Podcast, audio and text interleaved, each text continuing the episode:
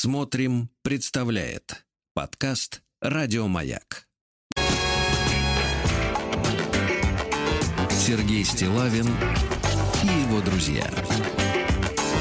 Пятница.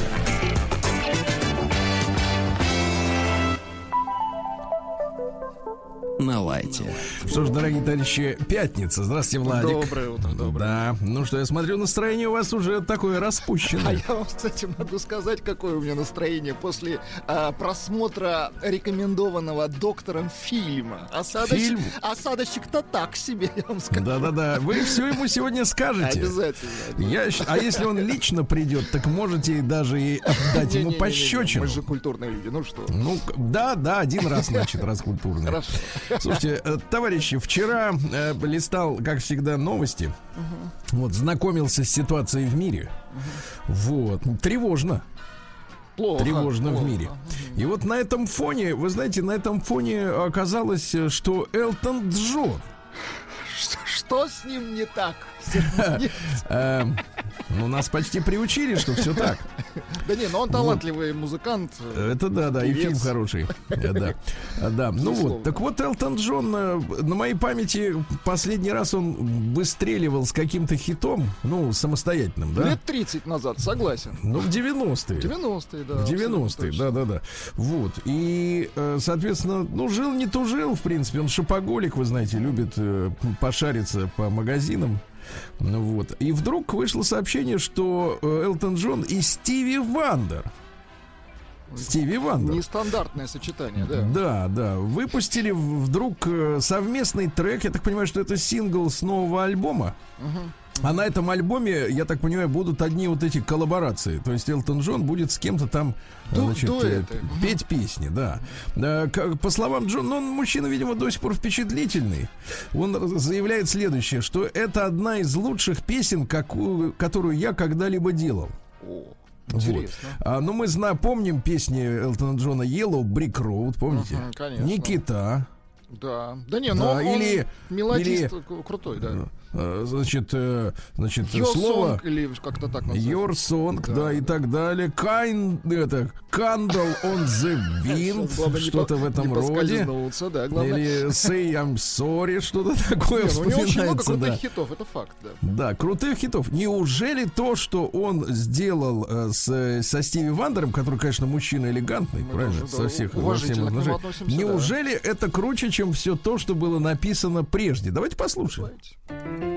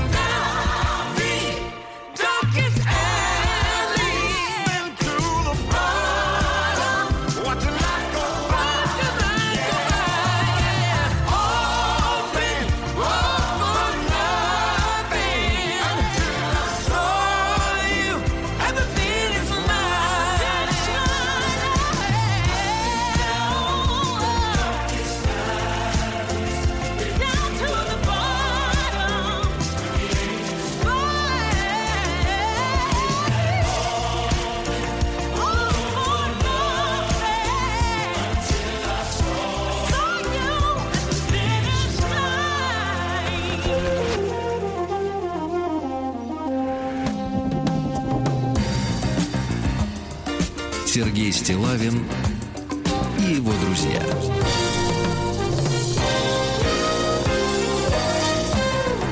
Пятница. На лайте.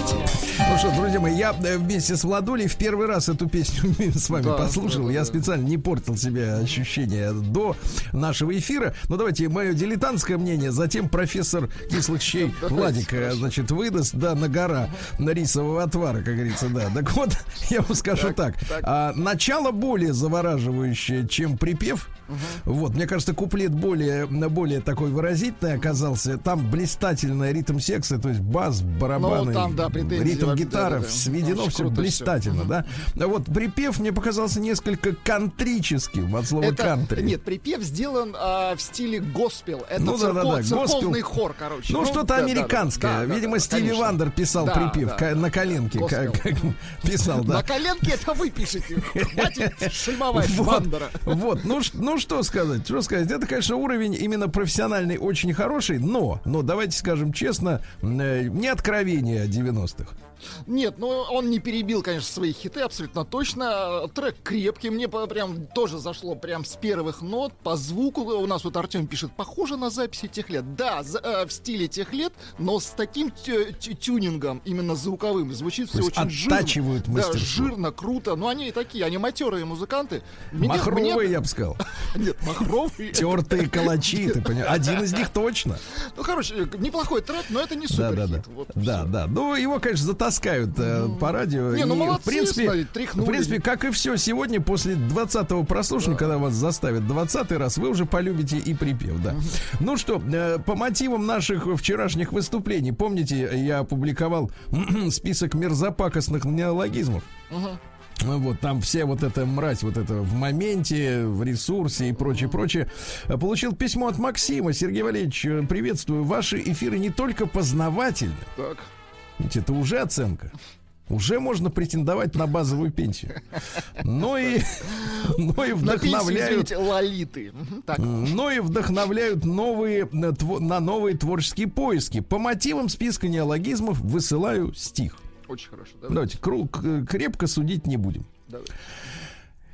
Я тебя услышал. Ты просто не в потоке. Не тем ресурсом дышишь, не проживаешь опыт.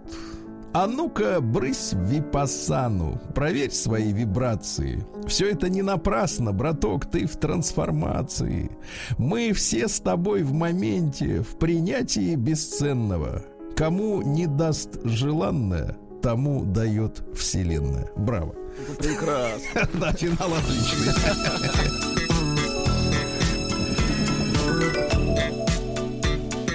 Сергей Стиллавин и его друзья. Пятница. На лайте. Ну, во-первых, не могу от вас скрыть, друзья мои, тот факт, что э, пользователи одного из интернет-ресурсов объявил, что, я так понимаю, не, не первой свежести новость, но, тем не менее, мы ее до этого нигде не встречали, может быть, кто-то стесняется. Пользователь известного ресурса сообщил, что в Японии купил куклу для утех э, за три с половиной тысячи долларов со внешностью Греты Тунберг. Неплохо, слушайте, это вообще законно? Мне кажется, это очень, очень вот надо высокую либидо иметь, вот чтобы вот, да, как-то, да. Что такое? Очень высокая, да. Вот маленькая, так сказать, давайте, ремарка, маленькая ремарка из Шотландии. Тут хороший, подождите, да. Извините, что перебиваю. Маленькая ремарка по поводу вот прослушанной песни. Пишет да. Антон, Симбу под такую песню поднимать как-то стыдно. Ну, это, блин, имеет мультфильм «Король Лев». Извините. Да. Угу. Понимаю.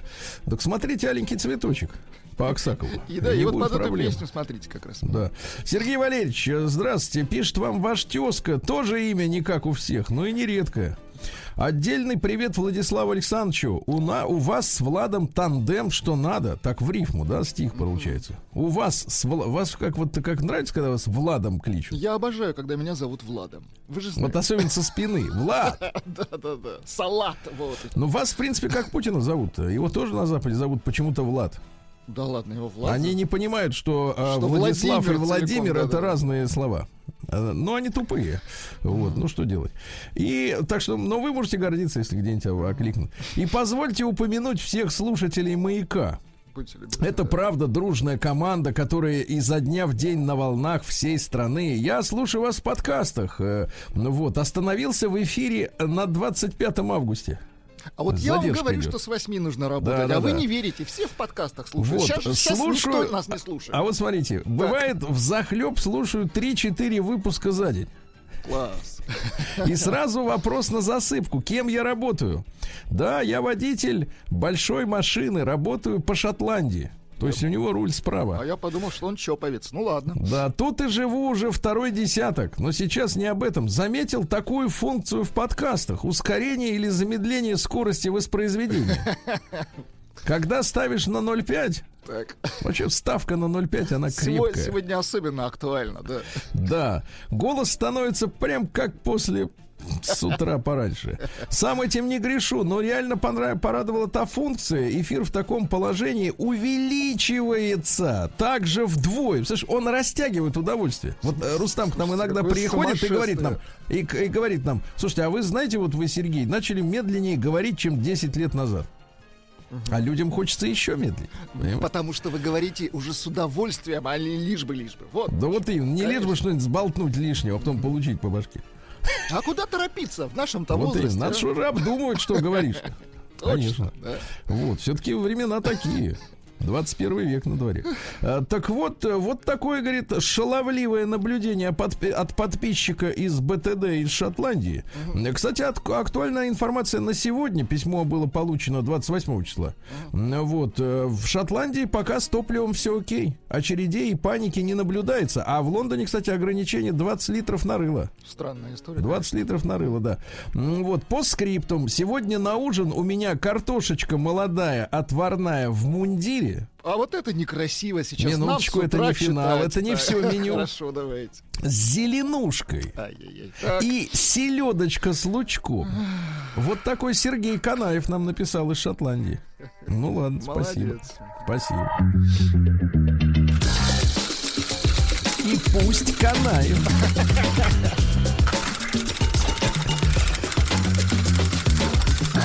Приемная нос. Народный омбудсмен Сергунец. Ну что же, очередное письмо получил от мужчины очень красивого. Значит, здравствуйте, Сергей Валерьевич и Владислав Александрович. С энтузиазмом и азартом пишу вам очередное письмо. Втянулся. Из цикла «О, этот дивный женский мир».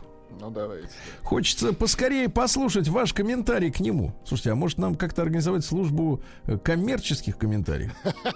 Да, да, заказных комментариев. Есть же заказные там эти комментарии. Убийства? Какие убийства? В соцсетях. Может, за деньги могут вас так откомментировать. Откомментить это называется, да. Ну, надо подумать об этом. Возможно, есть спрос. Нет, но если в России работают на территории России семь миллионов шарлатанов, э, психотерапевтов, так называемых. Вы хотите сказать, чем мы хуже? Ну, семь миллионов и один. Это что, кому-то, кому-то кисло будет, что ли? Принципиально это ничего не изменит, да. Да. А наше со- со- состояние может очень сильно подправить. Особенно ваше. Вчера ходили с сестрой в торговый центр. Слушайте, а вы ходите с родственниками в магазин? Нет, последний раз вот был на кино. Дюна. С сестрой? Нет, сестры не было. А не что, родственники у вас в Москве нарисовались? У меня родственник один, Артемий. И все. Я думал, кот. Вот. Ну, вчера кот. Ходили с сестрой в торговый центр и с удивлением обнаружили интереснейшую ситуацию, которая, как оказалось, носит системный характер. Так. На входе в торговый центр четыре двери. Так, записывайте. Ну, это чтобы всем хватило. Но активные две. Хорошо. Большой самооткрывающийся вход не работал. Покупателям приходилось пользоваться обычными дверями. Слушайте, а не надо вот так относиться. Это называется на профилактике. Две работают створки, две нет. Все не, нормально. Ну как, на улице-то уже сколько градусов-то? Слушайте, ну... Зачем нам нараспашку держать дверь? Используйте шапку. Двери стандартные. Давайте, вот смотрите, сразу видно, что вот занудство какое-то, да? Есть такое, да. Че... Дверей ему мало. А... Ему надо посмотреть фильм «Осенняя соната», чтобы вот немножко вот, провентилировать да, да, да. мозги. Да. Как вы это сделали? Вообще дверь не понадобится. Да. Будете входить в виде там воздуховода. Останетесь дома, да.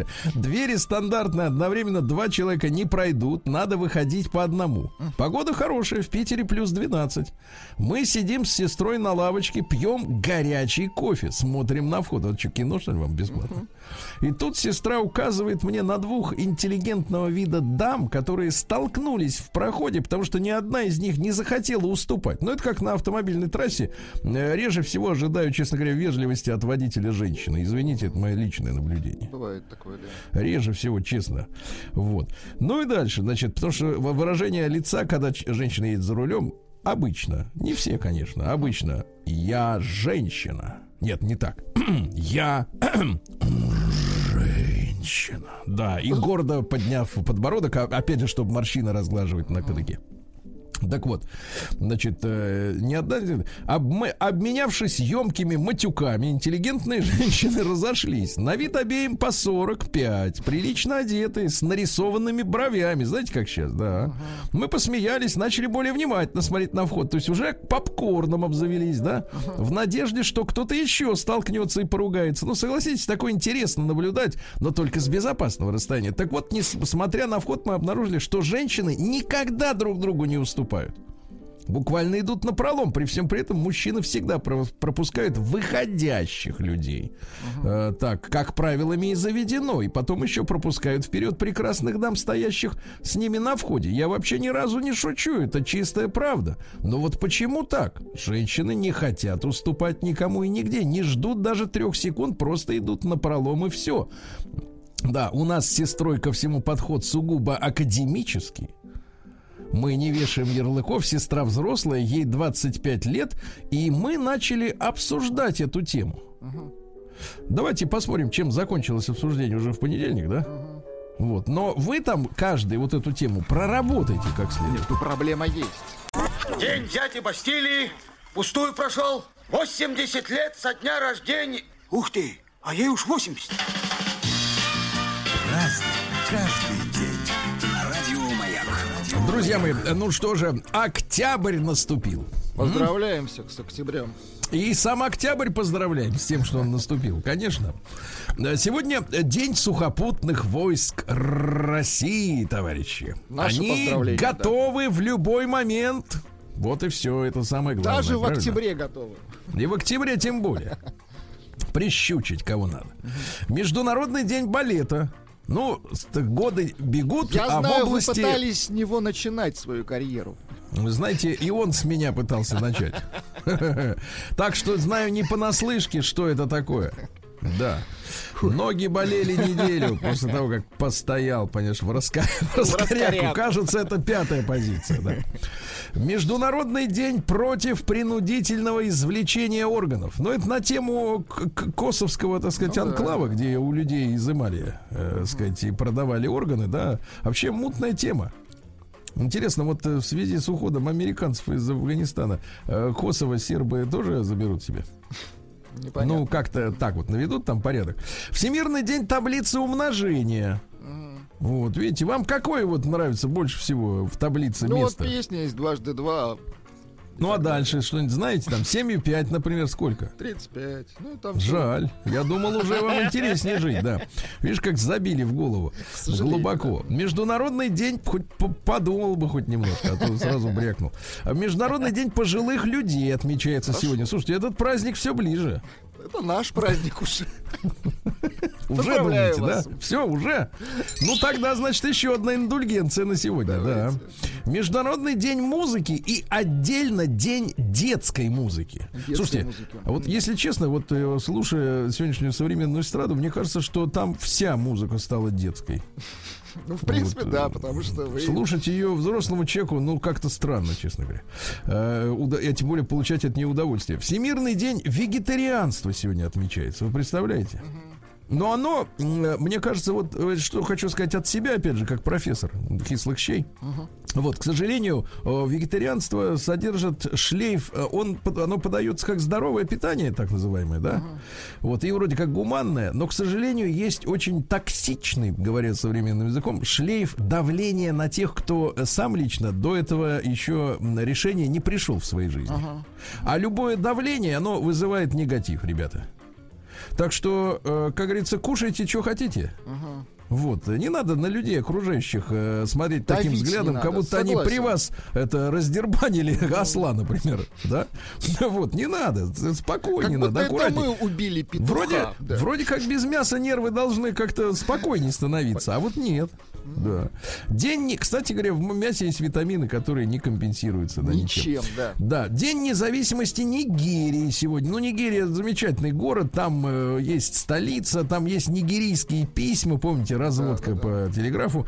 Вот э, есть кинематограф, который составляет конкуренцию американскому и индийскому. Слушайте, и вот помните, один я из... приносил сборник нигерийской диско-музыки. Да, ну, замечательный, вы... замечательный, да. да. Так вот, э, например, там... один из моих любимых нигерийских фильмов называется Так, так, «Колдун живых мертвецов». Шикарно. Да. Дальше. Сегодня день независимости Республики Кипр. Немножко непонятно от кого. Да, да, да. Там Потому что, с одной очень... стороны, там, значит, сверху сидят турки на севере, снизу греки. И остров кишит британскими базами, которые финансируются американцами. Потому что по договоренности с греками-киприотами британские, значит, базы должны быть там до того момента, когда Британия имеет возможность финансово их содержать. Uh-huh. Говорят, что британцы уже давно не могут их содержать, но их содержат, соответственно, американцы. И там есть, по-моему, семьдесят седьмая, кажется, бригада. Вот так называемая, где сидят ребята за компьютерами и, в принципе, работают э, блогерами на постсоветском пространстве. Uh-huh, uh-huh. Вот оттуда они пишут свои комментарии, да, в том числе. Хотя это дорого, дешевле из Киева, честно говоря. Дальше. День образования Китайской Народной Республики, товарищи. Целую неделю будут гулять. Вот, поздравляем наших китайских собратьев, да, спина к спине, да. Всемирный день улыбки, если есть зубы. Значит, Международный день кофе, Всемирный день какавы с шоколадом. Какава, день компакт-диск-плеера, который, в принципе, ну, как бы вот все уже. уже в истории, хотя, хотя японцы продолжают их ставить в новые автомобили, я не знаю почему. День черных собак. В Японии, в Японии сегодня день саке отмечается. Вот, называется это по-японски Нихон Шунохи. Значит, кричат кампай друг другу, понимаешь, да? Угу. День выдержанного в бочках пива. Хорошо. Такое тоже бывает, оказывается. День гуляния по улицам исчезнувших городов. Романтично. Угу. День под названием «Менее чем идеально». Вот. День татуировщика. Да, вот, Международный день охраны енотов. Хорошо. И еноток.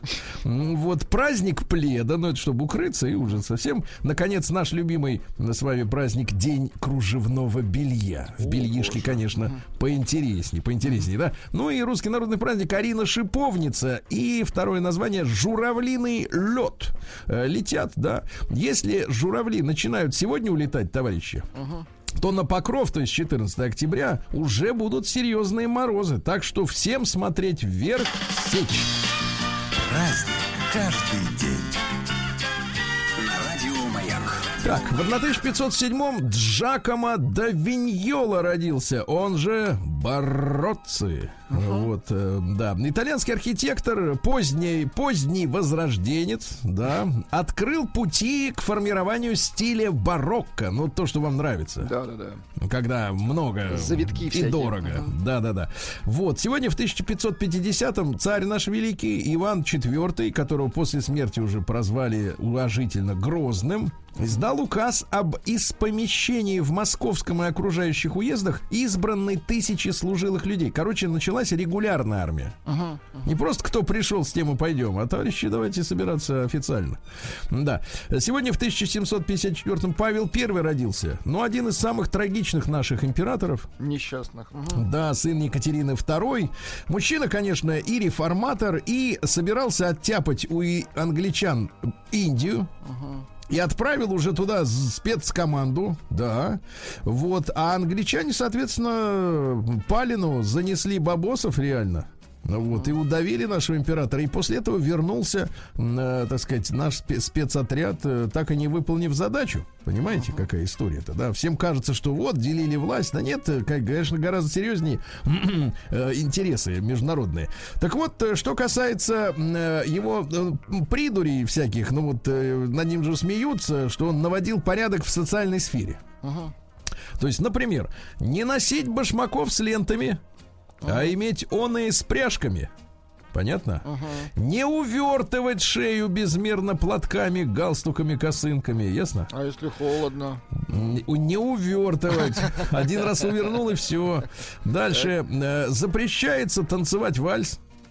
Что-то Чтоб это... никто не имел бакенбардов. Это понятно? Туркменбаши попахивает вальс. Да, угу. Чтоб кучера и форейтеры, это который кучер спереди, форейтер сзади у кареты, угу. присматривает. Ехавши не кричали. Угу. Ясно?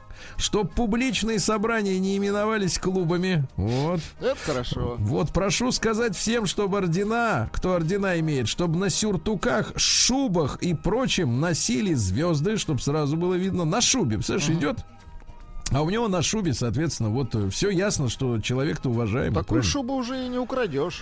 Да, в тысяча семьсот девяносто первом Сергей Тимофеевич Аксаков. Вот недавно его поминали uh-huh. с его «Аленьким цветочком», ты понимаешь?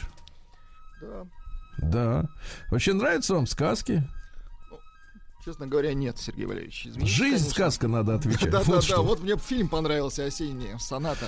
Да, да, да. Сказка. Да, в тысяча восьмисотом заключено, заключен договор между Францией и Испанией в Сент-Ильдефонсе. Короче говоря, Франции вернули Луизиану. Угу. Понимаете, да? Но Луизиана, она где? В Америке. Угу. А потом уже американцы отжали у французов эту Луизиану. Понимаете, элегант, вот как делили, да. А в тысяча восемьсот пятьдесят третьем в Австрии евреям запретили быть земельными собственниками. Кстати, задолго до событий-то. За пол, за век почти, да. Вот в тысяча восемьсот шестьдесят девятом первые почтовые открытки выпущены в Вене. То есть все видят, что там написано. Uh-huh. Значит, писать-то надо что? Врать? Писать нужно прилично, без uh-huh. Да, без Цурюпа родился. Причем после «Ц» идет буква «Ю». Вот этот иезуитский украинский прием, мне, честно говоря, ребята, вот я до сих пор его не могу освоить. Вот как вот после «Ц» прочесть «Ю»? Я не понимаю. Надо как-то, ну, что-то особенное... Непонятно. Я вот честно, с филологической точки зрения, для меня самая большая загадка, э, вот, потому что просится «у», а написано «ю», понимаете. Александр Дмитриевич Цурюпа родился. Нет, а после «р»-то идет «у», то есть «р»-то твердое, понимаешь, нельзя э, мягким делать обе согласные. Сочетание несочетаемого. То есть «цю», а потом «рупа». Ру. Вот так, понимаешь, странно. Очень сложное слово. Вот это, да, вызывает уважение у меня. Так вот, что, чем он занимался? Большевичок, естественно, да, да, да. Кстати, покоится у Кремлевской стены. В кинофильме «Ленин» в тысяча девятьсот восемнадцатом году, который в тридцать девятом снял Михаил Ром, uh-huh. вот, народный комиссар продовольствия РСФСР Цурюпа падает в голодный обморок во время доклада в кабинете председателя Совнаркома Ленина. То есть, посмотрите, какая нарком продовольствия, который uh-huh. распоряжается и колбасой, и картофелем, и маслом, uh-huh. а он в голодный обморок падает. Представляешь, вот это сила искусства. Потому что он честный нарком. Нет, это на экране падал-то, понимаешь, падал ли тот настоящий, неизвестно, да. В тысяча восемьсот восемьдесят первом Уильям Боинг родился, американский промышленник. Ну что, Боинг, надо сказать так, что по сравнению с аэробусом чуть-чуть тесновато, скажем uh-huh. так, высокому человеку. Слишком плотно ставят кресло. Ну это может быть, э, может быть на земле ставят так э, тесно, да. Дальше. Э, Павел Григорьевич Тагер в тысяча девятьсот третьем году родился, профессор, изобретатель в области звукового кино. О, он еще в двадцать шестом году придумал систему «Тагифон». Ну, далеко за названием не ходил, да. По этой системе в тридцать первом году был снят первый советский звуковой художественный фильм «Путевка в жизнь». Угу. Вот. И во время войны сделал много военных изобретений, связанных со звуком, да. Умница. Кстати, участвовал в разработке новой формы снаряда с увеличенной пробивной силой. Угу. И ведь в снаряде очень важно, чтобы он летел тихо-тихо, понимаешь, да, да, да подлетает. Он как раз поработал над звуком летящего да. снаряда. Да. Ну и в девятьсот четвёртом году Владимир Самойлович Го- Горовец родился, наш, но как бы одновременно американский пианист. Есть у вас Горовец-то? День взятия Бастилии пустую прошел. восемьдесят лет со дня рождения. Ух ты, а ей уж восемьдесят. Разный, каждый день. На радио Друзья мои, ну в тысяча девятьсот десятом году на свет появилась Бонни Паркер. Помните, любимая женщина гангстера Клайда Бэрроу. Uh-huh, uh-huh. Вот. Ну, чем она занималась-то, когда была маленькая еще? В семнадцать лет пошла работать официанткой в кафе Марко. Uh-huh. Надо говорить так по-итальянски. Марко. Вот так вот, да. В Восточном Далласе. Потом Великая депрессия. Кафе закрылось. Uh-huh. Вот. Ну и что? И дальше, так сказать, Бонни Клайд познакомились в тридцатом году, ага. когда он освободился из тюряги, ему была нужна женщина.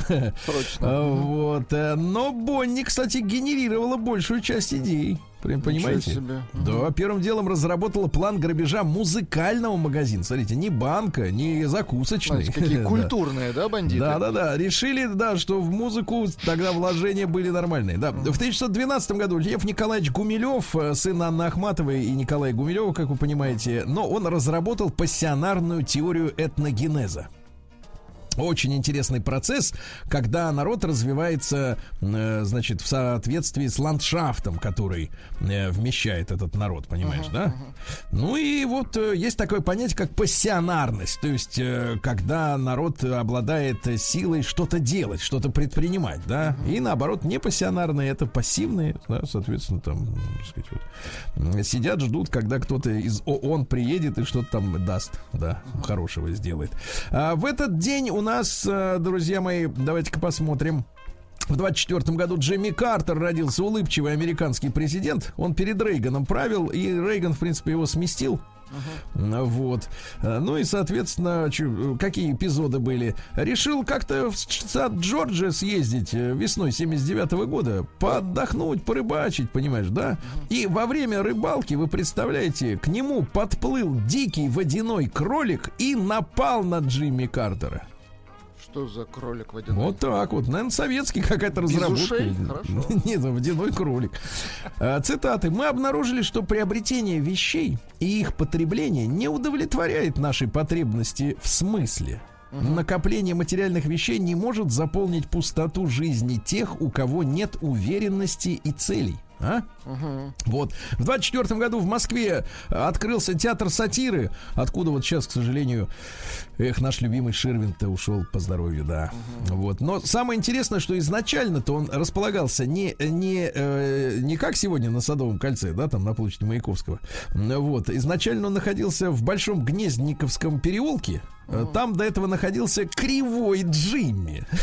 Вот. А потом они открыли филиал как раз вот э, э, там, где мы сейчас знаем. Причем я до сих пор не могу понять, зачем они, в, там, я так понимаю, в шестидесятые, наверное, это произошло годы, заложили фасад исторического здания цирка, очень красивого такого, может быть, вычурного отчасти, с колоннами, да, как всегда это, да, с портиком. Заложили такой простой тупой стеной серой, да, на которой просто написано «Театр сатиры». Там же за этой стеной находится, ну вот, здание цирка, там же купол виден, да, вот uh-huh, сверху. Uh-huh. И, и, и там красивое такое дореволюционное здание, в принципе, достаточно элегантное. Кому пришла в голову идея заложить это все вот такой слепой, тупой стеной, не понимаю до сих пор. Слушайте, двадцать семь... я прочитал про водяного кролика. Это реально, да? Американцы специально только в Америке они обитают. Это животные очень хорошо плавают, переплывают водяные потоки по реке, часто убегая от хищников, они находят убежище, да, на мелководье, не, полностью не, скрываясь б... в воде. Таких бить надо под водой гарпуном. Да, в двадцать седьмом году Олег Николаевич Ефремов родился. Замечательный наш народный артист Советского mm-hmm. Союза, да, и так далее. Ну вот, цитаты следующие. Так. «Истинная депрессия возникает от того, что ты понимаешь бессмысленность жизни». О, понимаешь? Mm-hmm. «Сразу не поймешь. Смотришь, вроде приличный человек. Ты с ним разговариваешь, а он тебе может всякие пакости при этом устраивать, и ты не знаешь, откуда что получишь, видишь, а? А? И, наконец, счастье, как и несчастье, соткано из одной и той же материи, из времени. А если точнее, из его скоротечности. Не спеши, все будет в обмен на молодость». А? Философ. Видите, как хорошо, да. В тридцатом году большевики зачем-то взорвали Чудов монастырь в Кремле. Вот, построенный в тысяча триста шестьдесят пятом. Кстати, монастырь-то с историей очень богатый, как вы понимаете. Во-первых, там жил Гришка Отрепьев, который потом стал uh-huh. Лжедмитрием. Uh-huh. Вот. А, а потом туда, так сказать, насильно там же постригли Василия Шуйского в монахи. Ну, то есть место было такое знаковое, да. Ричард Харрис, ирландский актер, в тот же день родился, как взорвали монастырь. ну, он играл в «Гладиаторе», в «Сибирском цирюльнике», во всех Гаррих, Гарриках Поттерах играл. Да. А сегодня, друзья мои, восемьдесят лет назад, в тридцать первом году, в Советском Союзе начались регулярные телепередачи. Очень а? хорошо. Вот. В, в тот же день на Харьковском тракторном заводе имени Орджоникидзе выпущен первый советский трактор, понимаете? Советский, да. Да, вот. Сегодня у нас также Херб Фейм родился в сорок втором году. Херб Это... в хорошем смысле слова. Ну-ка, дайте нам Херба. Дуэт Peaches and Herb. Есть такой у нас? Peaches and Herb? Нет такого. Нет такого, да. Ну, хорошо. Странно. Странно, что надо будет посмотреть, посмотреть. Mm-hmm. Но зато Маришка Вериш у вас вот наверняка это есть, есть. Шокенблю, понимаешь.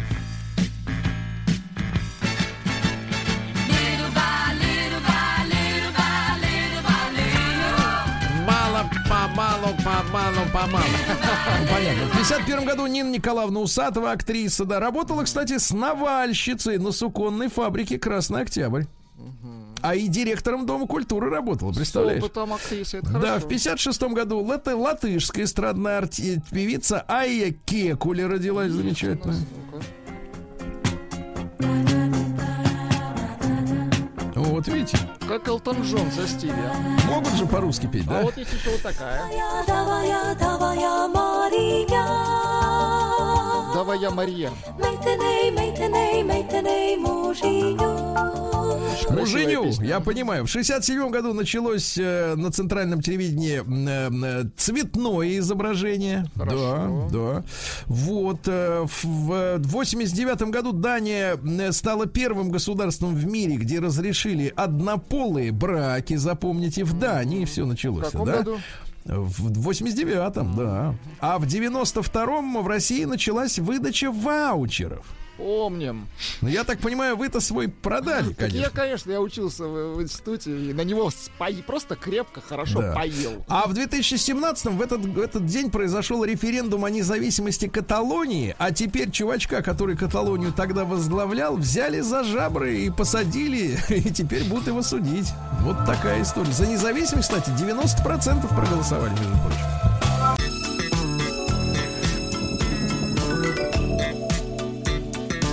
Сергей Стиллавин и его друзья. Пятница. На лайте. Что ж, товарищи, сегодня у нас пятница, это факт. Uh-huh. Даже после обеда ожидается солнце, плюс десять градусов, а вот в Омске наоборот, после обеда плюс пять и дожди. Вот так.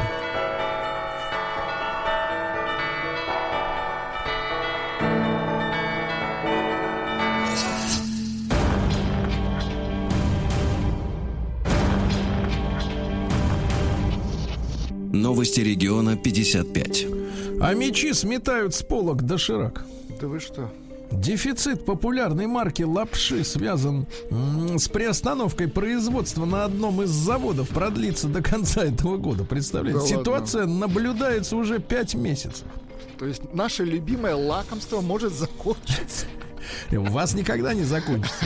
Вы же не злоупотребляете лакомством. Это нужно одному и к хорошему столу. И только да. в субботу, да. Да. Петербуржец остановил работой цел, работу целой сети интим-салонов в Омске. Ай-яй-яй-яй. Пишут журналисты омские так. Как и подобает истинному жителю северной столицы, мужчина был вежлив, но сильно пьян. Он молчал, платил и ждал любви, но был обманут. Дело в том, что пятидесятивосьмилетний житель Петербурга приехал в Омск проститься с близким родственником. Ага. Спустя несколько дней после прощания он крепко выпил и решил заказать женщину. Зашел на специализированный сайт, нашел подходящую деваху, позвонил ей, подходящую. Ему, видимо, по всем параметрам. Договорившись о цене, мужчина перевел ей деньги и начал ждать. Давайте представьте себе, мужчина ждет. Ждет деньги уже в пути. В пути, да. Но жрица не торопилась. Она перезвонила и попросила перевести еще шестьдесят пять тысяч на возвратной основе в качестве страховки. Вдруг что никак. Мужчина спорить не стал. Перевел шестьдесят пять тысяч, но уснул. Затем позвонил Хасан. Так. который представился владельцем сети интим-салонов.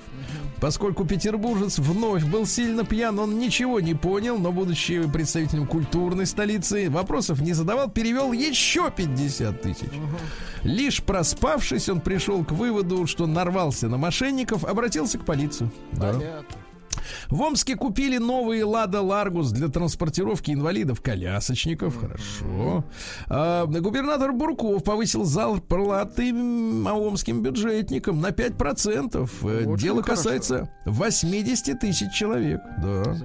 В Омской области бывший глава района сел в тюрьму на три года. Неплохо. Украл два с половиной миллиона рублей на ремонт автомобильной дороги. Деньги получил, а дороги нет. Ну, угу. Все это понятно. Доведенная до паранойи амичка не заметила, как лишилась триста двадцать тысяч рублей. двадцатичетырёхлетняя амичка работает преподавателем в колледже.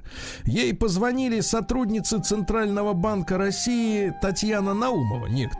Угу. Вот, поскольку... И дальше вот этот трюк, который меня поражает. Ребята, ну объясните вы им, людям этим. Слушайте, что нет но... логики между следующим. Значит, ей сообщили, что на ее имя пытаются взять кредит, так? Угу. Тогда мы выбьем клин клином, потому что вы возьмете кредит на двести восемьдесят четыре тысячи. Но это только гипноз, мне кажется. Больше мне кажется, это какой-то трюк, да. Угу. Дальше омские заключенные сошьют за решеткой полторы тысячи пуховиков. К работе будут привлечены пятьдесят осужденных. Это позволит им исполнить исковые обязательства по возмещению ущерба. Ясно? Ага.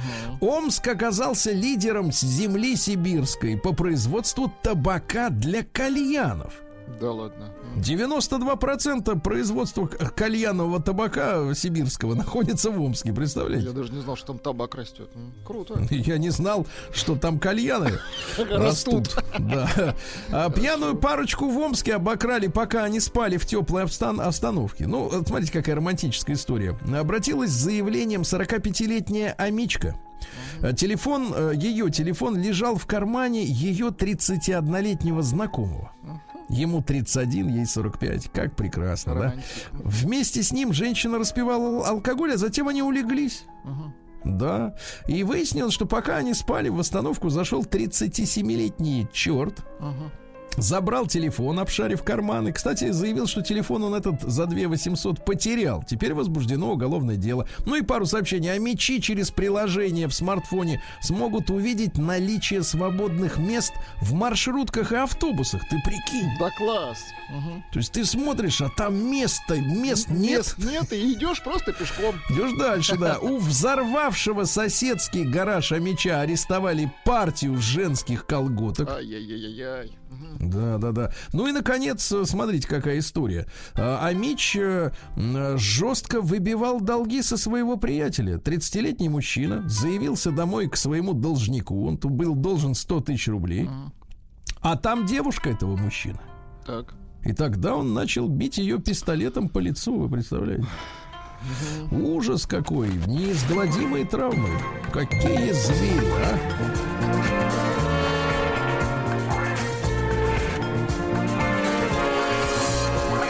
Сергей Стиллавин и его друзья. Пятница. На лайте. Так, ну надо что-то полегче, да, Владимир? На лайте что-то пока не получается. Сейчас получится. Давайте. Значит, мы знаем, волнуемся за судьбу Ларисы. На этой неделе госпитализирована наша, так сказать, да, красавица. Оказывается, до своей госпитализации Лариса намеревалась обнулиться и переформатироваться. Это она сама так говорит. Она не щадила себя, купаясь в ледяной воде, желая сжечь свой жир.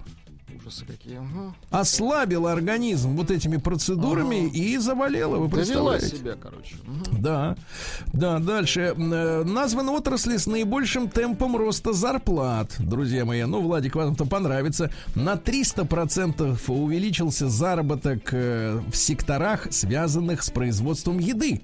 Сельское угу. хозяйство, рыбное, лесное, а также охота и рыболовство. Вы же у нас рыбачок. Да, м-м? Я рыбак в третьем поколении. Чувствуете, как прилипает к рукам, а? Я на, на корюшке вырос.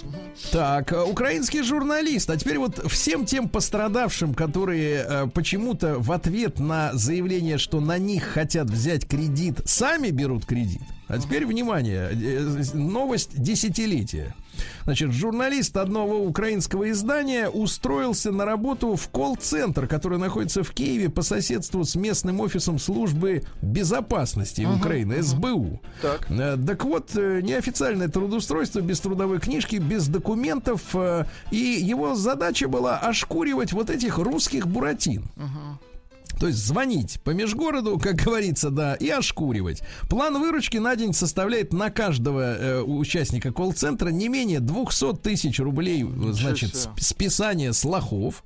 Ага. Выдали методичку, где прописаны ключи общения с жертвой и варианты ответов на самые частые вопросы. Ага. Если жертва клюет, ее переводят на менеджера постарше. Тут появляются всякие сотрудники МВД, да, Центрального банка, да, которому банк якобы передал дело из-за мошенничества действий с банковской карты. А теперь смотри, так. Мы звоним гражданам России, представляемся техническими сотрудниками, чтобы развести на то, чтобы они перевели, перевели деньги со своих банковских карт на наши. А если у них на этой карте нет денег, так. то тут-то и возникает необходимость взять кредит. Понимаешь? Понятно, понятно. Так вот, ежедневно каждый такой сотрудник вот этого колл-центра должен совершить триста звонков.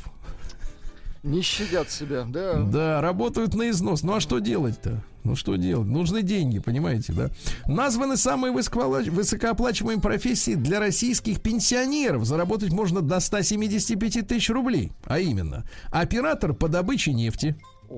Или по добычу нефти, как нам больше нравится. Сварщик, то есть настоящий сварщик. Пенсионер-сварщик, круто. Да, пенсионер-геодезист, пенсионер-домработница и пенсионер-шеф-повар. Видите как? Пенсионер-сварщик — это во все тяжкие, даже да. есть. Футболист сборной Украины Милевский рассказал о своем отношении к супружеским изменам. Угу. Мне тяжело постоянно быть с одним человеком. Это ведь как разнообразие. Да, как разнообразие. Дачникам рассказали, что за мусор на участке могут на- нахлобучить штрафом до пятидесяти тысяч рублей за загрязнение земли. Ясно?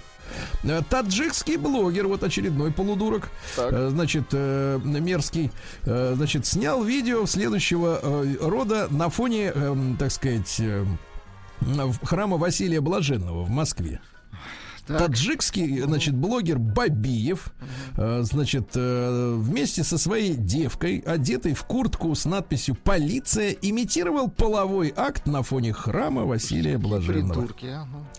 Да, значит, его взяли за жабры, он начал тут же извиняться: я больше никогда не буду никогда такие вещи делать, залепетал он, а теперь он требует, знаете чего, uh-huh. за счет нашего бюджета депортировать его на родину. То есть он собакой платить еще не хочет за свой билет. Подлец. Подлец. Значит, выгнать его пешком идет тут. Минздрав призвал сделать электронные сигареты менее привлекательными. Вы знаете, в торговых центрах оборудованы такие специальные лаунж-зоны, угу. где человек заходит, погружается в атмосферу, там красивые девушки, они предлагают ему купить аппарат. Да? Понюхать. Да-да-да. А в компании «Доширак» объяснили, почему дефицит лапши в магазинах. Так-так-так. А теперь версия производителя. Значит, да, это гениально. Наши люди, говорят, поехали на наше Черное море. Это стало причиной колоссального взрыва в продажах э, доширака. То есть они поехали не алычу есть, а, так сказать, трескать доширак. Понятно. Дальше. Голикова, нам, наш зам э, председателя правительства России, заявила о росте числа детей с ожирением в России. К сожалению. Прирост ожирения у детей, это прирост, э, плюс девять процентов в год. То есть жрут как раз этот фастфуд, понимаете, uh-huh. да? Диджей Смаш на конце Ша э, признался, что мог бы стать бандитом. Ну, в детстве, молодец. А в юности, извините, да-да-да.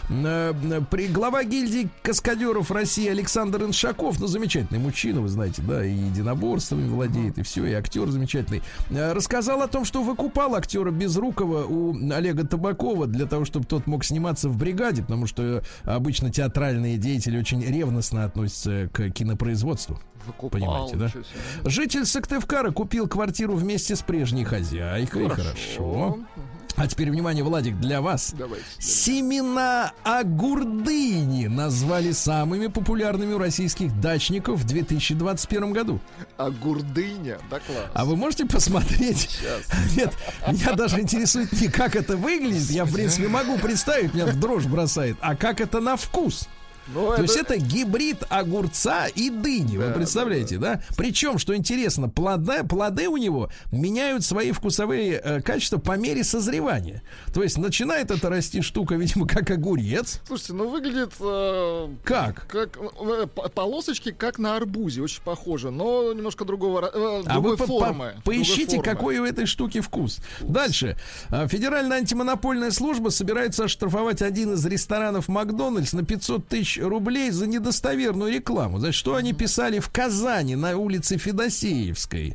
Ресторан обещал покупателям при заказе от ста рублей в подарок колу объемом четыреста миллилитров. Угу. А по факту объем был двести пятьдесят. А? Угу. Обман? Обман.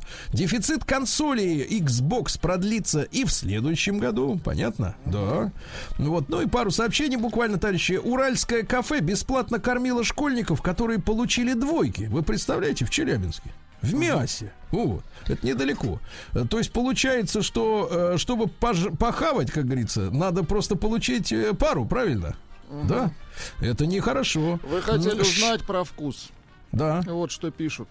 Так. Неповторимый вкус, дынный аромат, оранжево-желтая, сочная, сладкая мякоть огурдыни с апельсиново-медовым или банановым оттенком вкусом. Настоящее лакомство для детей. Для детей. Да вы что, а? Да вы что, надо срочно бежать покупать. Да.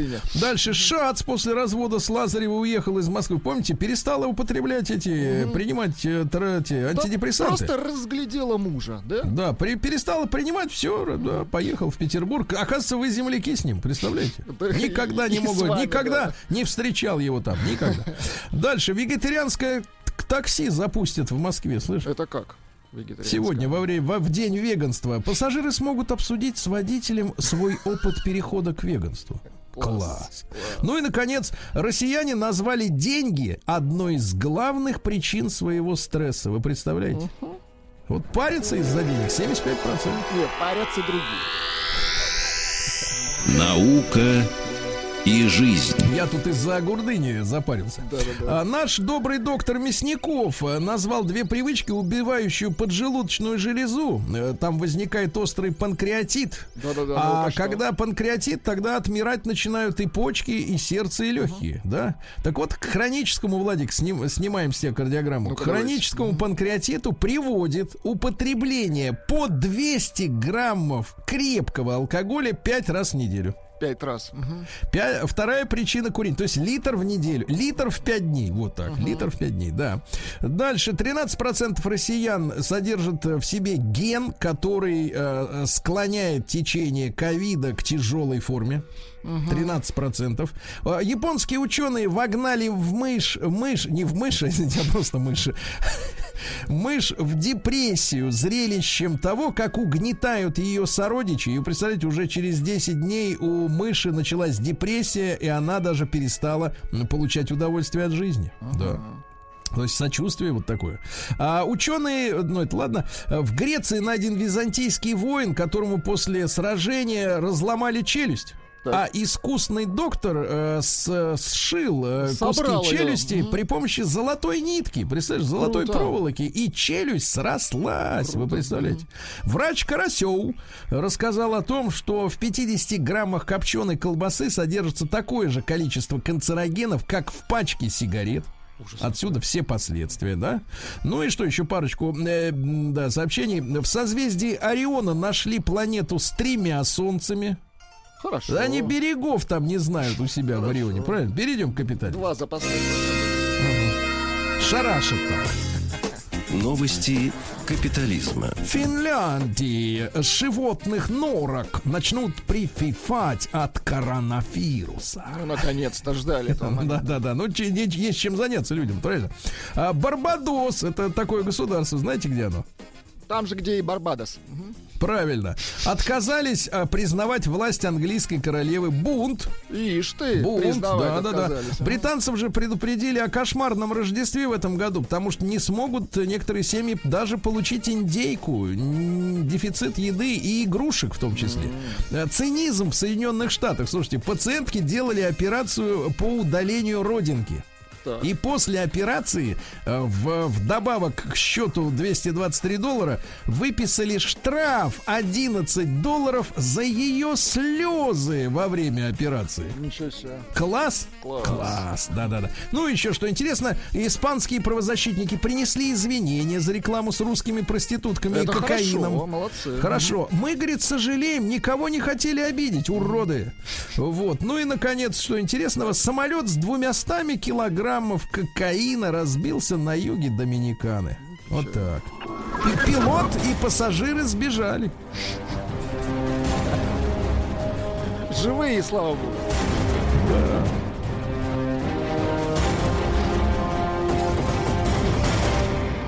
Россия криминальная. Друзья мои, ну давайте всех призовем к неравнодушию, потому что вот, э, ну, в определенном смысле даже и мужество, не только любознательность э, таксиста в районе Домодедова спасли девочку восьмилетнюю. Мужчина в районе Домодедова ждал жену, э, вот, когда она выйдет с работы. Увидел странного мужчину, который вел маленькую девочку куда-то за гаражи. Ага. Таксист решил все проверить, подъехал к ребенку. Девочка рассказала, что мужика этого не знает. Она пошла за ним потому, что неизвестный предложил подзаработать и стал угрожать ее подругам, если та не согласится. Uh-huh. Супруги, уже женщина вышла, попытались педофила догнать, но он скрылся. Однако полицейские нашли подозреваемого. Оказался пятидесятиоднолетний гражданин, который в своей жизни тридцать один год провел в тюрьме uh-huh. за сексуальное насилие. Ну, понятно. Слушайте, ну, вот молодцы, хотя бы один молодцы, ребенок да. спасен, да. Вот. Дальше. В Москве пенсионер украл омолаживающие сыворотки на миллион двести тысяч, чтобы омолодить себя. Чтобы воспользоваться. Понимаем. А, а обнаженный мужчина избил охранника вокзала в Барнауле. Бывает. Ну, осень, да? Осень. Осень. Время такое. Он так да, скажет. Ну и, наконец, в Вологде накрыли тридцать порностудий. тридцать? Которым владели, значит, тридцати- и двадцатилетние, значит, мужчина. Они привлекали где? девушек, которые перед веб-камерой создавали порнографический контент. И, представляете, даже подтащили к делу супружескую пару, которую несовершеннолетнего ребенка вовлекли. Ужас. Какие уроды. сто двадцать человек опрошено. Представляете, вот это бизнес, а? Сергей Стиллавин и его друзья. Пятница.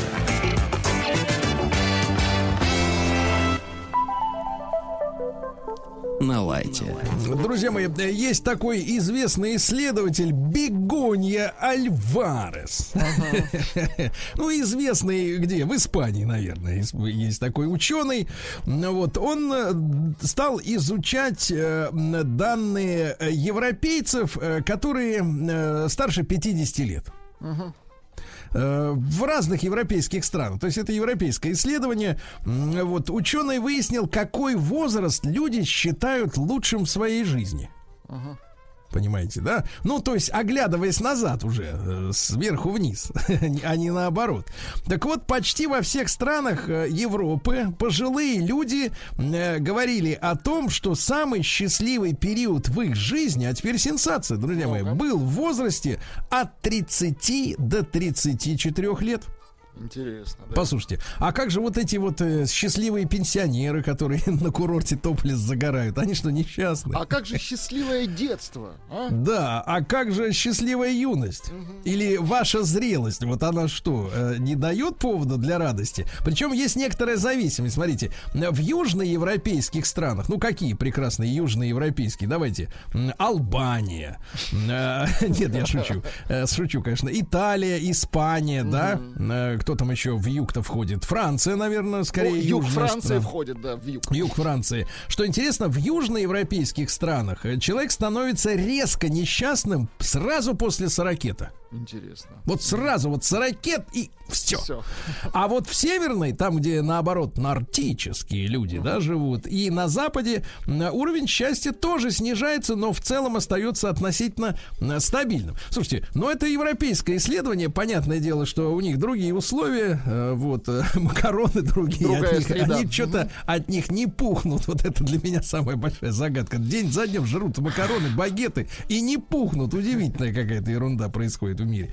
Но давайте, ребят, давайте наш опрос собственный. Давайте короткий опрос будет си- сию момент. Сие суй... Как?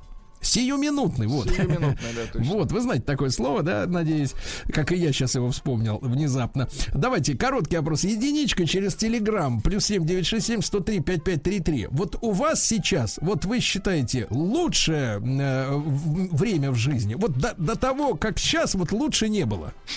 Хорошо. Да? Угу. Ну, то есть вы реально на разгоне. Сейчас все пучком. Да, все пучком. Вспоминаете, что было раньше. Было и сложнее как-то, и, может быть, еще. Было похуже, чем сейчас. Двойка нет. Нет, явно, что помните лучшие моменты, ну не, не лучшие моменты, года, года, да, лучшие периоды в жизни, когда было круче, чем сейчас, да. Давайте, единичка, сейчас так, как никогда не было раньше, хорошо, вот, но этот период продолжит, двойка нет. Ну и какой конкретно промежуток лет своих, да, прожитых, друзья мои, вы считаете, ну, самым счастливым, который вот в вашей жизни был? Если сейчас, так сейчас, только обязательно указывайте возраст, да. Правильно? Uh-huh. Вот. И еще лучше, откуда вы? Будем географию тоже проверять. Вдруг тоже на юге России как-то какой-то перекос. А, давайте. Плюс семь девятьсот шестьдесят семь сто три пятьдесят пять тридцать три. Это опять же Телеграм. Телефон семь два восемь семь один семь один. Ну и, соответственно, вот Вячеслав по-прежнему пятидесятичетырёхлетний. Скоро будем отмечать его юбилей. Слава, uh-huh. доброе утро. Да вы уже его отметили. Уже пятьдесят пять. Да вы как что? Уже? Mm-hmm. Ну, конечно. Спрашиваешь? Ну, я же лев. Да, спасибо. И ну, Слава, я тогда вот спрашиваешь. А вот а, ответ на ваш вопрос, я вот, ну опять же, в каждой стране у каждого человека это, естественно, строго индивидуально, хотя там опросы вроде как массовые. При этом у меня, вне сомнений, это сорок плюс, и, наверное, где-то до сорок шесть. И вот так. Как бы по внутренним эмоциям я это то, четко совершенно соотношу с ж, очень жестким у меня кризисом среднего возраста, который, как правило, настигает человека тридцать девять сорок, но я имею в виду мужчину. Я его очень тяжело прожил. После этого, так как в бизнесе и, в принципе, обстановка в стране была благостная для меня, во всяком случае, да, а, это десять-двенадцать лет назад для меня получается, это что, две тысячи десятые года. Не знаю, там, может, у кого-то это были плохие времена. Вот это для меня было самое, потому что, во-первых, в бизнесе все было замечательно, а, ты еще молодой, и тобой интересуются молодые красивые девчата, и на тот момент не совсем привязаны к деньгам, как теперь это уже, естественно, привязано. Это они за вот. Последние десять лет, значит, так привязались? Угу. Ну, конечно. Ну, ну как ты ни крути, когда тебе пятьдесят плюс, девушки четко уже переходят на... там, М- монетизируют отношения с тобой. Так, итак, у Вячеслава сорок сорок пять, да, сорок, а после пятидесяти кэш, Владик. Танго, танго и кэш был такой фильм. Давайте Кирилла из Москвы, ему сорок пять. Давайте, вот для пятидесятипятилетнего Вячеслава сорок сорок пять. А вот что скажет Кирилл, которому как раз сорок пять? Кирюш, доброе утро.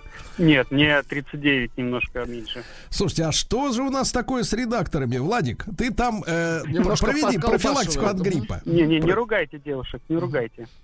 Так, да, тем не менее. Ну, мой... Да, тем не менее, да. Доброе утро, Влад, Салат, угу. Сергей Валерьевич, так. Слушатели. Самое счастливое, считаю, это все-таки юность у каждого человека. Это... Нет, вы давайте про себя, не про каждого. Про себя? Я же говорю, да. Про себя, юность, студенчество, да. Когда там занимаешься чем хочешь, э, там новые технологии. Тогда, когда, когда я поступил в институт, мне там подарили угу. на восемнадцатилетие компьютер, Pentium три, самый навороченный. Так, был. Погоди, Кирюш, тебе тридцать девять, да. Так? тридцать девять? Да. Да. Вот скажи, пожалуйста, а что, что, уже за кэш, что ли? Я не понимаю, что происходит? Uh-huh. Нет, нет. А сейчас у меня второе счастливое время началось, когда а, у меня есть э, любимая работа, жена, дети. Малыш очень радует, э, лепечет свои какие-то интересные вещи. Приходишь, они к стадам бегут к двери, встречают, обнимают. Вот, счастье. Так вот, то есть два раза побывал там, правильно? Вот, да, да, и хорошо. Сейчас нахожусь, да. И угу. сейчас находится, друзья мои, сейчас вы находитесь в лучшем времени, в самом счастливом времени своей жизни. Прямо сейчас, вот этот период у вас продолжается. Единичку отправляйте на номер плюс семь девятьсот шестьдесят семь сто три пятьдесят пять тридцать три через Телеграм. Двойка нет, или было, или еще ждете. Угу. Может быть, чего-то там у моря погоды. Давайте из Югорска Валера. Наш позвонил ему тридцать семь. Валер, добрый день. Доброе утро. Валера. Валера. Валера, Валера, не пугайте нас.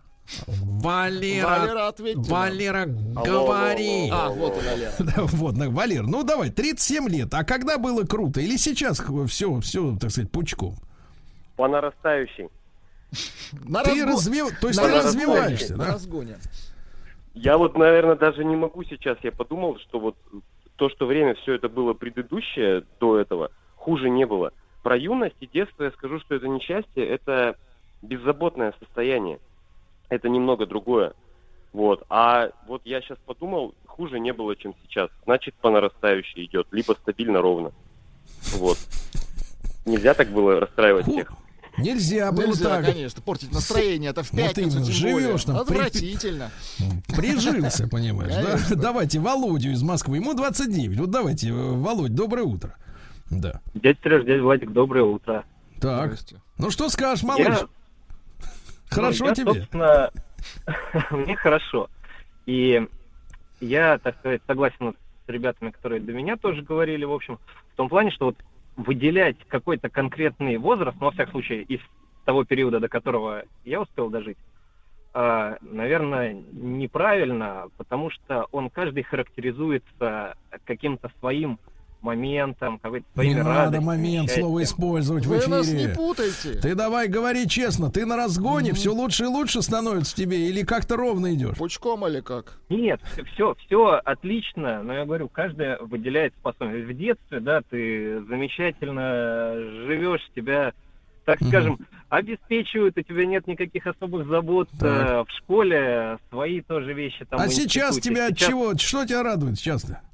Сейчас семейная жизнь с ребенком, с ребенком вообще замечательно просто. Ты помимо того, что как бы с ней проводишь все это время, получаешь удовольствие от этого, можешь и посмотреть со стороны на детство, как свое вспомнить уже. Угу. Так, ну пока, Владик, значит, пошли какая-то череда людей каких-то довольных. Как, это портит нам настроение. Портит. Да. Давайте, вот женское мнение. У женщин все должно быть четко, правильно? Mm-hmm. Четко. Давайте, Машенька к нам дозвонилась. Ей тридцать один, представляете? Mm-hmm. Да. Машенька, доброе утро. Доброе утро, Самый да. Самый счастливый я... возраст. Mm-hmm.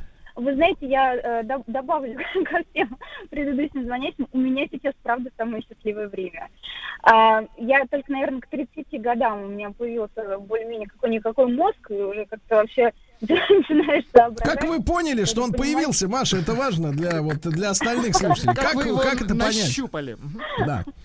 А, почувствовала себя действительно счастливой, перестала где-то страдать, искать проблемы там, где ее нет. Но если так. это мы берем там какой-то бытовой, Так. бытовой момент, если это, допустим, отношения с тем же мужчиной, то есть перестаешь жить в каких-то иллюзиях, да, мы, мы же все взрослые в каких-то фильмах, на какой-то вот этой всей ерунде, потому что если рядом человек, который тебя любит, который заботится, который честный, достойный, добрый, вот скажите, пожалуйста, а, а вот прочее, по, скажите, пожалуйста, Машенька, от имени Вячеслава поинтересуйся, а вот да. действительно мужчины пятьдесят плюс так вот без кэша не интересуют, да, женщин? Угу. Вы знаете, у меня просто молодой мужчина, поэтому я насколько? никогда не засматривала. Нас, насколько мой молодой? Ровесник, мой ровесник. А, ровесник. Так. А мой что ровесник, вы думаете да. о мужчинах пятьдесят плюс? Вот они для вас какую функцию выполняют в обществе? Они ждут пенсию? Всех думают, вы знаете, ну как-то... Ну, у меня просто за возраст отца, наверное, я не знаю, что Ах, я не вот он. Ах, отца! Это особенная отеческая любовь. Может быть, поговорить с ними, конечно, интересно, но как-то не более. Не более, не более того, более, да? Да, прекрасно. Ну, да. да. Я просто сама зарабатываю, поэтому, так скажем, финансовая потребность в данной категории мужчин у меня... Зарабатываю. Ну, хорошо. Итак, поэтому... Маша, это... Маша почувствовала, что в голове, наконец, созрел мозг и стала счастливой, правильно, к тридцати одному году. Звучит не кисло, кстати. Ребят, обязательно единичку отправьте через телеграм наш плюс семь девять шесть семь сто три пятьдесят пять тридцать три. Вы сейчас счастливы? Вот сейчас, в этот момент. Двойка нет.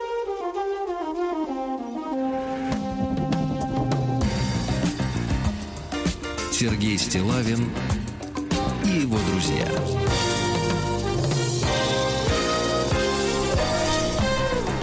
Пятница. На лайте. Друзья мои, ну что, европейцы выяснили, что европейский пенсионер теплее всего вспоминает свой возраст от тридцати до тридцати четырёх лет. Тогда европейцы в, большинство, в большинстве своем счастливы были. Чуть хуже ситуация в южных странах. Там после сорока резко накрывает негативом. На севере попроще. Отмороженность все-таки помогает как-то немножко. Да-да-да, сохранить. Ну, мы вообще криогенная терапия. Это же неплохо. Владик, что пишет пишут люди, помимо вот этой вот самолюбования, вот которое мы слышали сейчас в эфире. Реальные люди, реально. Давай. Пишет Михаил, мне тридцать один год, Москва, полная жизнь. Раньше так не полная было. Полная жизнь. Да, дальше пишет Дмитрий, лучшие годы были, когда доллар был по тридцать, это две тысячи десятый — две тысячи тринадцатый, да и моложе был, без седины. Александр, Орск, сорок пять лет, в девяностые было весело, сейчас стабильно. То есть и тогда, и сейчас хорошо. Пишет Влад, не верьте тому, кто говорит, что в сорок лет жизнь только начинается. Это начало ага. конца. Виктор пишет, это напоследок, я счастлив постоянно. Викторов, что за таблеточки? Пожалуйста. Да-да-да. И, девушки, особенно ваше хочется мнение получить, конечно, потому что, ну вот Маша, например, да, она с, э, мозги, значит, у нее да, сформировались. Приобрела. Хорошо, хорошо, да. А как вот до остальных? Давайте пока Олега послушаем. Ему пятьдесят три, он может уже оглянуться назад, что-то увидеть из Череповца. Олег, добрый день, доброе утро. Добрый день, Сергей Валерьевич, добрый день. Так вот, Олег, оглядывайся. Я с севера, в принципе. Да, оглядывайся. Что видишь там? Ну, оглядываясь, я вижу, что после пятидесяти, вот, к сожалению, эту статистику так. позитивных людей немножко подпорчу. Я вижу, что стал э, немножко поскрипывать все. И не только дверь, не только дверь. Погодите, погодите, а как же гиалуронка? Можно прыснуть, можно. Это для трусов, Сергей. Стало меньше энтузиазма что-то делать глобально, какие-то вещи, да. И так наконец-то понимаю, расслабился, правильно? Раньше я был веселее. Так, да нет, не сказал бы ты сейчас очень даже ничего, веселый, да. Хорошо, хорошо, Олег. Олег, ну а промежуток-то да, какой да. вот самый оптимальный у тебя был? Когда не скрипело? Ну я вот на свою жизнь гляжу, мне, наверное, повезло. Я считаю, что вот в каждом каком-то периоде было что-то интересное, веселое, занимательное. Это интересно у всех и было, заметил, да. Я такую штуку заметил. Что вот в настоящем моменте человек не очень-то замечает то, что ему хорошо. Я думаю, если я дотяну до семидесяти, то буду вспоминать пятьдесят три как самое счастливое время, наверное, вот так. Сохрани эту запись эфира и да, периодически да, да. прокручивай раз в три года, хорошо? Давай, брат, да, обнимаю. Давай. Нет, не так. Обнял, надо так говорить. Давайте Виталий из Благовещенского, он дозвонился, сорок три года. Добрый день, Виталий. Добрый день, Сергей Валерьевич. Добрый да. день, Влад. Ну что вот в сорок три года ты как видишь, какой период был самый кайфовый? Да вы знаете, я думаю, что последние вот сорок, ну, наверное, сорок вот и сейчас до нынешнего момента самый получается кайфовый. Просто раньше не хватало денег, а сейчас не хватает времени, чтобы так. этими деньгами воспользоваться. Я могу переслать номер карты, если что. Спасибо. Как-нибудь справимся сами. Спасибо, вас услышали. Спасибо, не надо, да. Хорошо, после сорока открылся вентиль. Хорошо, давайте Лешу из Балашихи послушаем, ему сорок восемь. Алексей, доброе утро. Да. Доброе утро, Сергей Валерьевич. Так. Ну, Влад, приветствую. Самое острое вот э, счастье, это вот период с трех до семи. Как сказал дельфин, которому полтос тут недавно стукнуло, счастье да. в секундах, маленьких острых, щедрое детям, скупое для взрослых. Вот. Ну а так, самые жирные годы, ну, наверное, с двадцати до сорока. Угу. Ну, вообще и сейчас не унываю. В принципе, а скажи, а девушки меня... перестали на тебя смотреть-то, девушки? Вот. Угу. Не, ну посматривают, я спортом занимаюсь, как бы. Угу. Вот. Держу, стараюсь держать себя в форме. Вот. А вообще, как мне бабушка сказала, чужой век понесешь, свой потеряешь.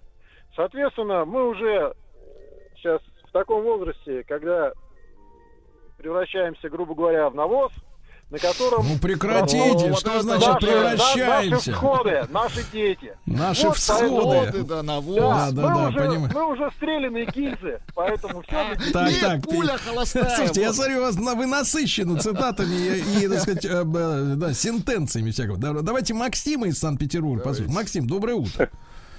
Да. Доброе утро. Да. О, позитив. Вот. Доброе давайте, утро. Я в эфире, Сергей Валерьевич, Владик. Да. Приветствую вас. Давно хотел позвонить, а собрался только сегодня. Я так. хочу сказать, что каждый возраст для каждого человека открывает определенные перспективы. И если он увидит их, это огромное счастье. Потому что э, с каждым возрастом у него появляется больше информации в голове, и он видит больше э, вокруг себя. И, Максим, а, вам и... что, девяносто, что ли? Вам сорок один? Нет, ну, мне давайте. всего сорок один. Всего, всего так, сорок один, ну, и это ну... самое главное. Так, и Самое когда, главное... когда тебе было лучше всего, скажи? Слушайте, в каждом возрасте я кайфовал. В каждом. И ну сейчас, сейчас от чего кайфуешь-то? Давай вот сравним.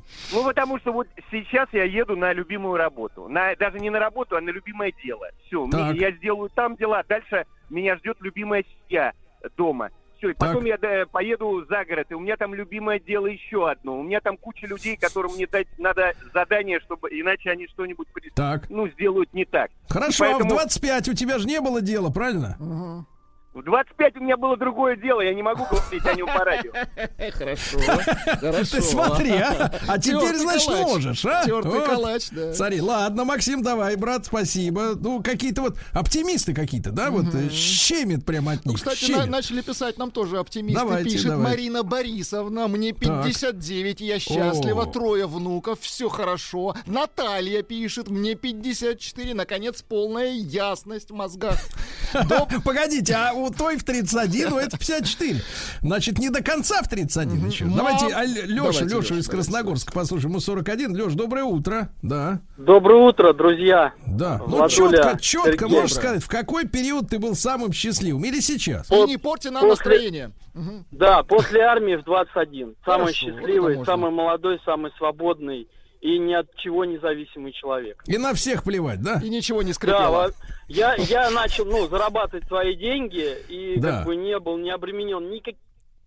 Правильно, ничем. Ага, хорошо, теперь статистика, ребята. Все эти отдельные вбросы эмоций, это хорошо. А теперь цифры. Статистика да? следующая. Все, так. все пучком. шестьдесят один процент. Ну, такое тридцать девять. Да, ну вот именно процент. Правильно вы сказали.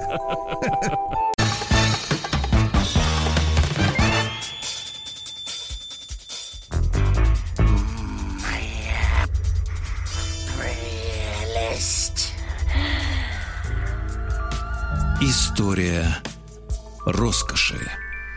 Какая прекрасная заставка у нас сегодня появилась. Вы представляете, друзья мои? Ну, я думаю, что не только я обрадовался и восхитился, но и, как профессиональный искусствовед, Екатерина Андреева. Екатерина, доброе утро.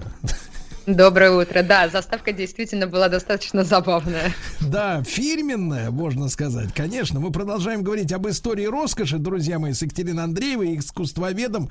Ну и роскошь эпохи технической революции. Это наша сегодняшняя тема. Но, Екатерина, мы чуть-чуть не договорили про Ренессанс, да?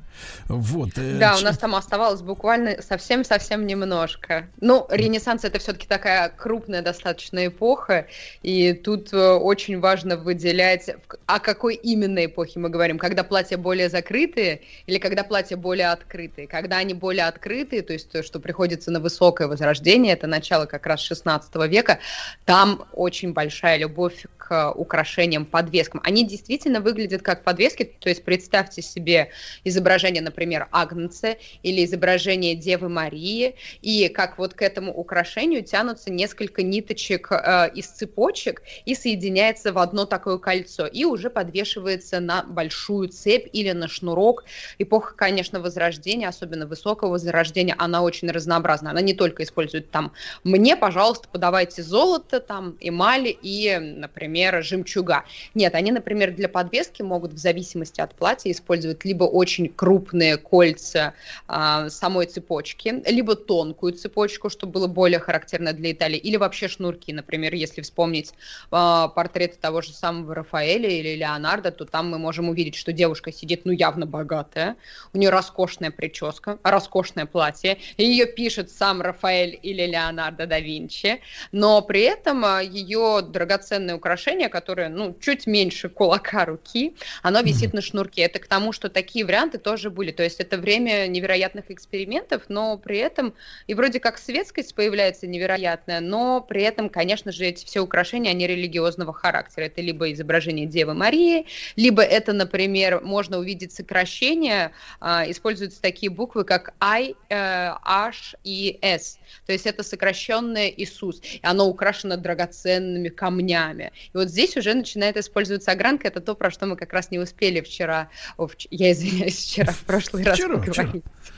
Да-да-да. Вот. И огранка. Да-да-да. Екатерина, а, кстати, вот такой промежуточный маленький вопросик. А вы вот упомянули товарища Рафаэля и, э, значит, да, художников, других, да, которые писали, да, портреты за хорошее вознаграждение, надо понимать.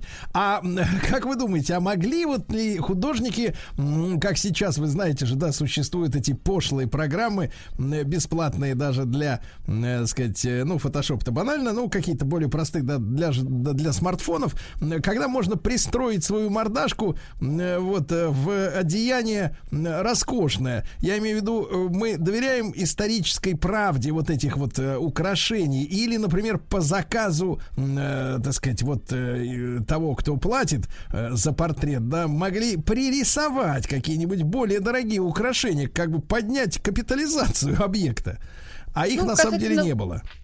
Нет, касательно украшений тут совершенно не стоит сомневаться, потому что сохранилось огромное количество данных по поводу украшений, как сохранились они самостоятельно. В той же самой Италии во многих музеях присутствуют украшения эпохи Возрождения, огромное количество коллекций, причем не только эпохи э, Ренессанса, но и эпохи Средневековья.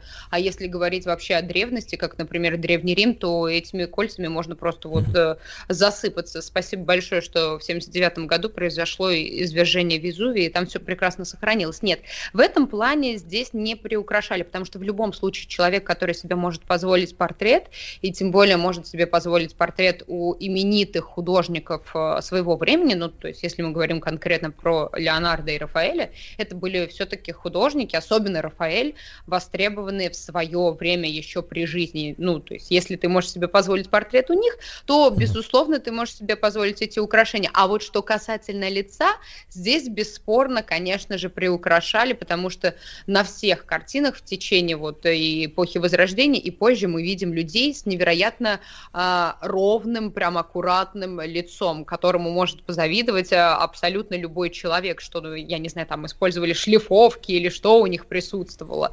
Но кожа действительно прям вот пергаментная. Вот здесь они, конечно же, приукрашали, потому что, э, да, в принципе, начиная вот с момента Великой Чумы четырнадцатого века, люди говорят, говорили, если у человека на лице нет никакого пятнышка, то есть оспинки от перенесенной чумы, от того, что было когда-то, то это человек, отмеченный Богом. Если у него вот нет ни одного следа, ни от единой язвочки, это человек вот Богом отмеченный. Поэтому mm-hmm. тут приукрашали касательно лица, бесспорно, но все остальное нет. Ну, вот ту же самую королеву Елизавету Первую, у нее же был культ не только, что вот она а королева, которая замужем за государством, но у нее еще был культ юности, молодости. Там в итоге вообще издается правило, что мы пишем теперь королеву только юной и молодой. Конечно, ей приукрашать украшения не нужно было, они у нее были и правда. А вот лицо, да, всегда, и это были не только королевы, которые занимались приукрашением, этим занимались все. А вот драгоценности у них... Они были, их не дорисовывали. Екатерина, а вот вы упомянули украшения размером с кулак. В сегодняшних каких-то ценах, извините за вопрос меркантильный, мы понимаем, как, как оценивается это произведение сегодня, вот в наших деньгах? Тут э, очень, на самом деле, это многогранный вопрос. С одной стороны, мы ювелирные изделия прошлого, тем более дальнего прошлого, там, например, пятьсот лет назад, мы можем оценивать по нескольким критериям. Первый – это, безусловно, ценность самого драгоценного э, материала. Чаще всего такие подвески – это скульптурные подвески. Вы можете сейчас просто вбить в интернете, если у вас есть такая возможность, скульптурные mm-hmm. подвески эпохи Возрождения. Вы увидите там разных овечек, вы увидите там разных русалок, вы увидите там пеликанов и так далее, и так далее. Это очень сложные, очень красивые ювелирные изделия, которые очень часто в себя включает барочный жемчуг. Барочный жемчуг – это жемчуг неправильной формы.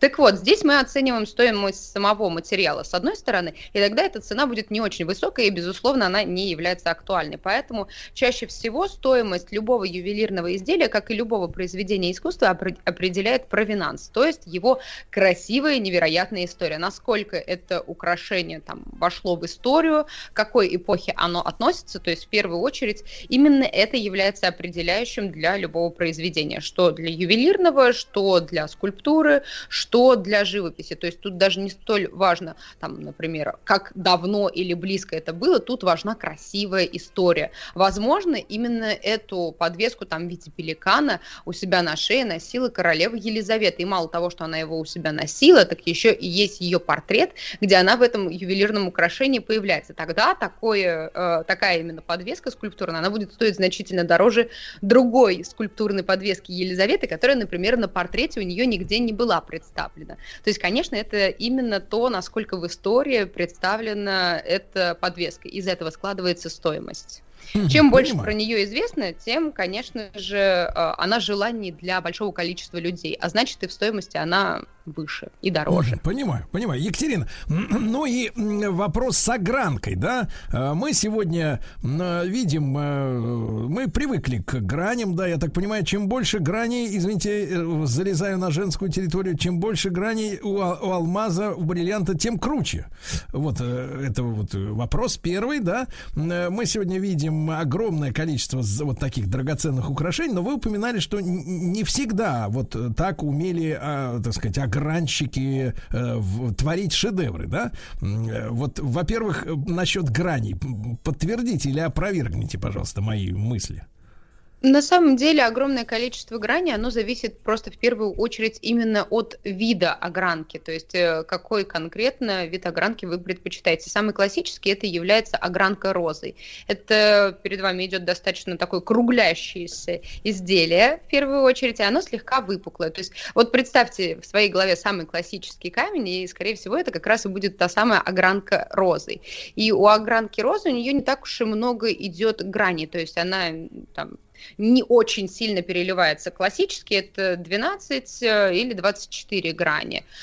Также, ну, более классические, разнообразные, богатые сейчас для времени, это идет а, огранка бриллиантов пятьдесят семь граней. Конечно, если сделать этих граней больше, то это будет прям такой сверчок, который со всех сторон будет а, переливаться. И это тоже не всегда ценно. То есть тут все, конечно же, зависит от самой формы огранки. То есть это есть и вытянутые прямоугольные, вытянутые, остренькие, но стоит понимать, что вот эти все варианты, они достаточно современные, они появились не так давно, потому что э, если мы посмотрим на камень граненый, мы поймем, что у него все грани одинаковые, что дает возможность создать вот такие идеальные грани со всех сторон. Разумеется, это современные аппараты. Ранее, к сожалению, так делать не умели, и, например, начинают активно гранить э, драгоценные камни в шестнадцатом веке. Вот именно в шестнадцатом веке европейцы начинают начинают применять, ну, скажем так, направление, когда они начинают кристаллы самые разнообразные пытаться гранить. Но это не совсем огранка. Дело в том, что они их раскалывают. И в этот момент все-таки ювелирные камни, если на них смотреть ближе во всех драгоценностях, то мы увидим, что они очень-очень неровные, они несимметричны друг к другу. Они, то есть каждый камушек, он индивидуален, его невозможно повторить, потому что он по факту является расколотым. И вот таким форматом именно колки пользовались очень долго. И потом уже к семнадцатому веку а, в северных странах а, те же самые фламандцы, они начинают использовать уже попытки точить камни. Они используют а, нити с напылением тех же самых а, алмазов и бриллиантов для того, чтобы можно было использовать как наподобие резака. И вот этими методами очень-очень долго пользуются, и, в принципе, а, более сложно с технологической точки зрения начинает а, дело огранки развиваться уже только к середине семнадцатого века, то есть только в середине семнадцатого века начинают меняться технологии, их начинают как-то пытаться записывать. А, то есть, ну, есть какие-то попытки не терять с одной стороны драгоценный камень, а с другой стороны сделать его симметричнее. Тут всегда есть два момента. То, как это делали там в шестнадцатом веке, они, мы раскололи, теперь он начинает красиво блестеть, и мы не потеряли а, камень ни в коем случае, потому что если посмотреть на камни, которые находятся изначально, они там очень больших, крупных форм, а на выходе мы получаем уже совсем небольшой а, драгоценный камень с потрясающей огранкой. Очень много теряется теряется в процессе огранки материала. А вот, и... действительно, Екатерина, а при современных вот действительно технологиях сколько в порошок-то стачивают, если весить, вешать в граммах, как говорится, ну в процентах от изначального камня, вот при сегодняшних технологиях? Ну, может доходить чуть ли не до пятидесяти процентов. Есть, например, известнейший драгоценный камень Тиффани, он такого желтого цвета, и его представляла как раз на фильме, по-моему, «Завтрак у Тиффани» Одри с ним появлялась, это было, по-моему, на премии Грэмми, с ним Леди Гага выходила, это такой роскошный желтый камень, именно, ну, это прям вот история Тиффани, в любом случае мы это будем затрагивать. Так вот, там, по-моему, потеряли, если я не ошибаюсь, где-то около тридцати-сорока процентов от изначального веса, то есть он изначально выходил то ли в двести шестьдесят - двести восемьдесят карат, и сейчас он где-то сто шестьдесят карат. Mm-hmm. То есть, ну, теряется очень-очень много, но сейчас э, все-таки идет гонка в первую очередь как раз за чистотой вот этих граней, э, за работы. А вот в начале, когда только начинают все делать, конечно, им было ценнее, что, ну, нам, конечно, хочется, чтобы все блестело, но мы еще вот гранить как это делать и сейчас не умеем, э, и плюс не хотелось терять, потому что люди считали, нет, ну, мы нашли большой камень. Логично, да. Что мы хотим использовать вот этот большой камень ровно такого размера, как он у нас имеется, и не теряя там до пятидесяти процентов от его составляющей. Это очень-очень много. И только уже потом, в девятнадцатом веке, это все начнут постепенно делать. Но Uh, уже uh, где-то приблизительно в семнадцатом-восемнадцатом веке появилась огранка розы, и вот от нее уже начнут развиваться все последующие огранки. Это и прямоугольные, это и овальные, это и груши в виде капли, и в виде чего угодно. Но огранка розы – это самая классическая, это такая округляющаяся огранка. Ну, она угу. в любом случае Екатерина, идет с гранями. А, но... а насколько, насколько это была такая вот сложная история, если, например, сравнить со скульптурой? Да, который, ну, не просто лепит, а вот вырубает, например, из мрамора, да, ведь ошибка, одна ошибка и все, и дальше весь труд на смарку, очень такое сложное дело. А вот в плане огранки мы понимаем, что материал-то очень твердый, да, вот алмаз, это же самый, один из самых твердых, да, материалов на земле. Насколько здесь мастер был защищен вот самим, самой особенностью материала от непоправимых ошибок? Ну, тут же в первую очередь стачивается и раскалывается, поэтому здесь таких ошибок огромных не допускалось. Это с одной стороны. Со второй, когда мы говорим об истории искусств, в первую очередь мы рассматриваем вот архитектура, скульптура и живопись. А потом идет декоративно-прикладное искусство, которому всегда уделяется значительно меньшее внимание. К декоративно-прикладному искусству как раз и относятся ювелирные изделия. Очень многие, например, ювелиры эпохи Возрождения, они были не только ювелирами, но они еще обычно чаще всего были и скульпторами. Очень многие великие художники и скульпторы эпохи Возрождения, они иногда учились сначала на, например, ювелиров, а потом бросали это. А, например, вот если обратиться к величайшему и главному городу эпохи Возрождения, к Флоренции, там главный собор, и вот его роскошный купол построен человеком, а, который изначально был как раз ювелиром, но он потом немного в этом деле разочаровался и смог себя реализовать настолько масштабно и крупно, что сделал а, самый восхитительный купол а, во Флоренции. Флоренции, да и, в принципе, возможно, один из самых восхитительных куполов в истории архитектуры. Ну, то есть такое тоже было. Они много чем занимались, но, да, это было, я бы сказала, все-таки такое именно мастерство, и ювелирное дело не рассматривали как, что, мол, это искусство. Это вот ты деятель, такое появится только уже к девятнадцатому веку, когда начнет происходить, что появятся огромные фабрики, появится огромное производство, добыча драгоценных э, камней начнет э, идти на поток. И плюс, и плюс э, это тоже важно отметить, что с того же самого восемнадцатого века начинают носить уже э, украшения комплектами. Диадема, ожерелья, сережки, браслеты. Вот с как раз семнадцатого-восемнадцатого века это пойдет уже на на поток, начнут появляться комплекты ювелирных изделий. Ну и в девятнадцатом веке фирмы. Да. Да, друзья мои, итак, с нами Екатерина Андреева, искусствовед, в нашем цикле «История роскоши». Вот мы роскошно оформили эту рубрику новым джинглом, как вы знаете. Ну и будем ждать новой встречи с Екатериной. Продолжим наш разговор.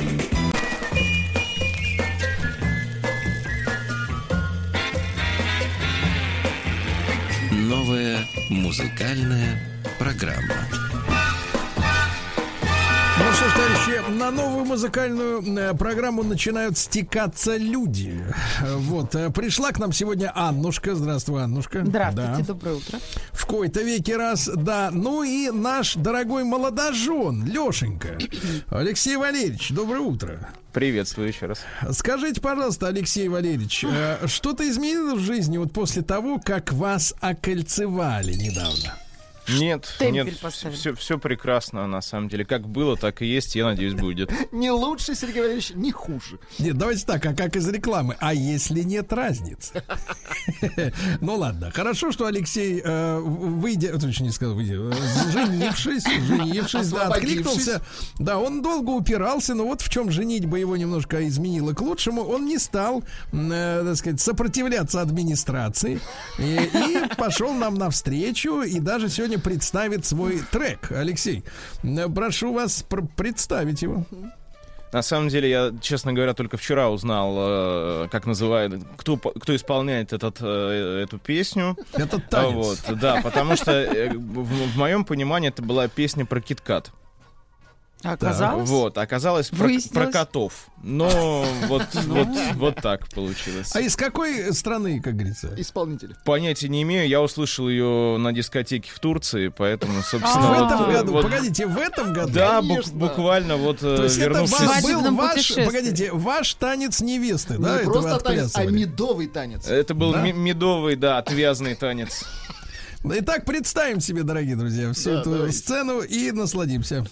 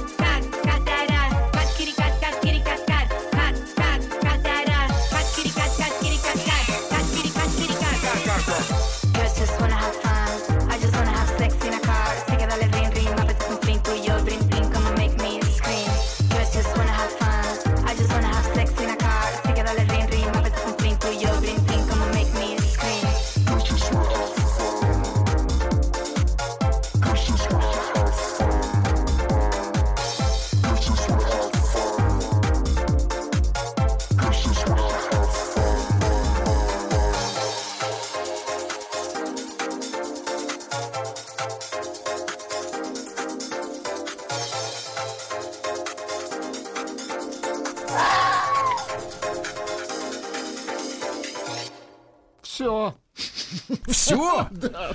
Послушайте, ну то есть вы должны были требовать еще разок, Два диджей. Раз, да, я, я представляю... Нет, не, не надо, это не вы, диджей. Это я в Турцию представляю, да. Как это все происходило. Слушайте, то есть до такой степени оторвались от реальности, да? Старались, конечно. Давайте вспомним Димитрий from Paris, Технотроник, да? Delight, Black Delight. Box и вся вот эта мерзость.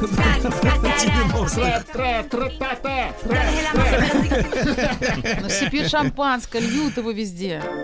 Шампанское только футболисты пили в Монако. У них только деньги есть. Что вы там пили, скажите, Алексей? Только прилично скажите, намекните. Джин с тоником. Вот, видите, намекнул, какой шампанское. Тоник с джином, правильно. Ну, пузыри-то те же, правильно, пузыри. Ну, ладно, слушайте, ну, гадко, конечно, гадко такое слушать, да. Ну, хорошо, что, к матери перейдешь? К матери.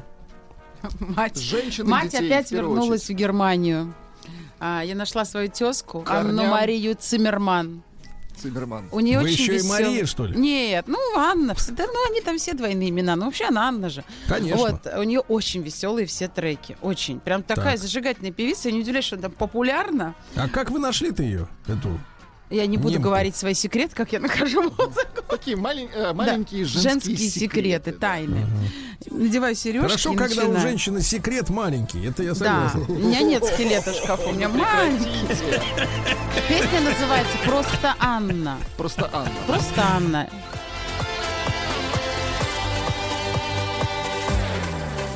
Weiche Hände und ein großer Charme, was würde ich machen? Für nur diesen Mann, ein Traum von mir, der ein Leben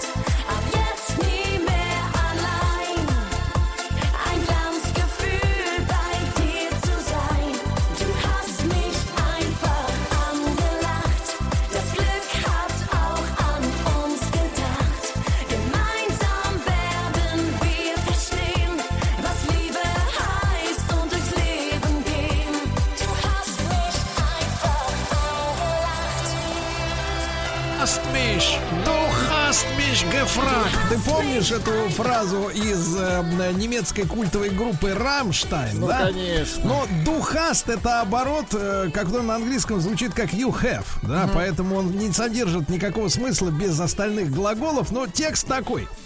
Ты просто рассмешил меня, и счастье привело тебя ко мне. Отныне больше я не буду одинок. Блестящее чувство быть цузамен в мирню, то есть с тобой.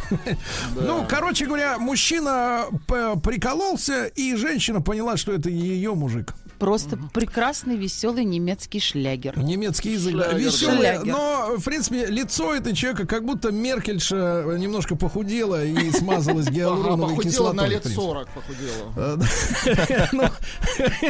Некрасиво, некрасиво, некрасиво. Обратно согласен. Да-да-да, и вдруг опять велосипед ввели, да?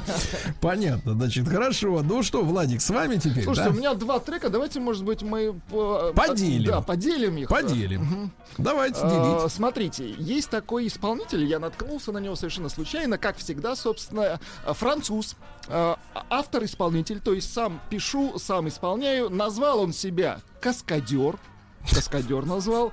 А, вот а, такой, знаете, меланхолик.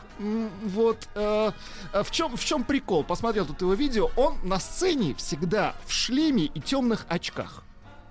То есть он... В шлеме в мотоциклете? Да, в шлеме. Mm-hmm. Мотоциклетом. Итак, да, дорогие он, друзья, он не шлем... Потому, э, Шлем. Потому что он считает, что, внимание, что э, о музыканте, прежде всего, должна да. говорить его музыка, ну, а да. не мордашка. Ну, послушай. Ну, тем более, ну, что мы... эти Daft Punk-то свои шлемы да, уже да, да, сняли. Да, да, это не он, да, он не оригинален. Да. Ну, давайте чуть-чуть одного трека, а потом второй.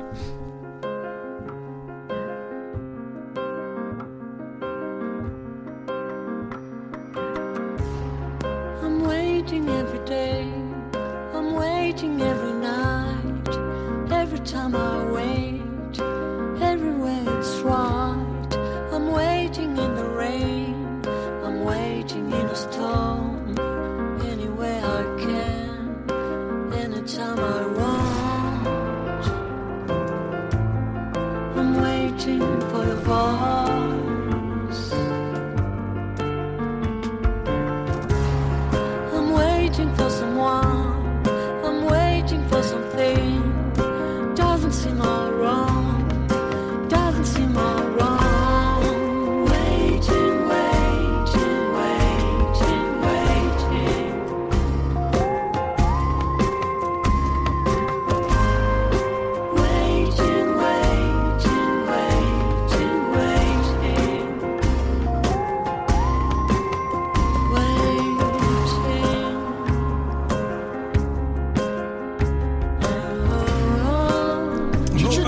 Это мужик или я кто? Разгадала, он поэтому в шлеме. Это да женщина, нет, конечно. Это мальчик, это мальчик. Как помните это про врачей женщин? Женщина в шлеме. Слушайте, он просто немножко похож на Джей Джей. Немножечко, совсем. Вот, второй трек. Инструменты все живые.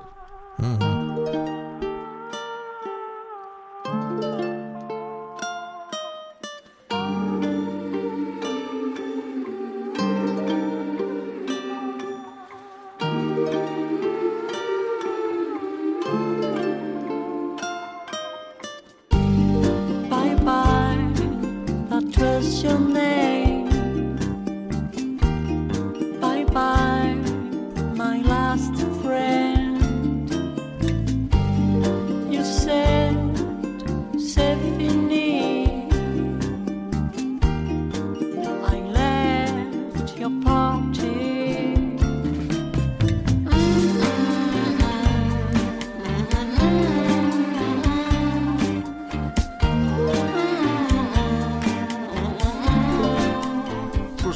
Это из-под шлема, да, он да, мучит? Да, из-под шлема мучит. А он, это такой, на самом деле, вертинский современный. То есть да вы что? Не, да, в костюме ну, Пьеро.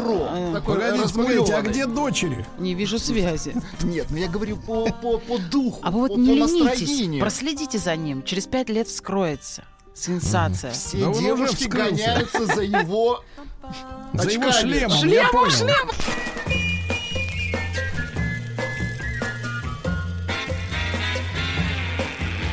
Новая музыкальная программа. Друзья, ну я примерно понимал, какого уровня, так сказать, бордельера нас ожидает, значит, после возвращения Валерича из Турции, Аннушки там, и непонятно откуда она, где там это все ищет. Владик вот тоже, как-то, мне кажется, сегодня Отелло промахнулся. Погодите, Акелла, Акелла. В вашем случае Отелло.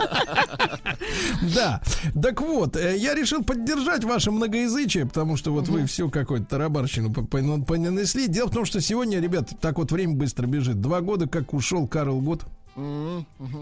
Замечательный исполнитель. И вот моя любимая его песня не, не про маскарад, там, скарарат какой-то там и так далее. Вот не то, что он пел с Ротару. И, и, и не про пчелку.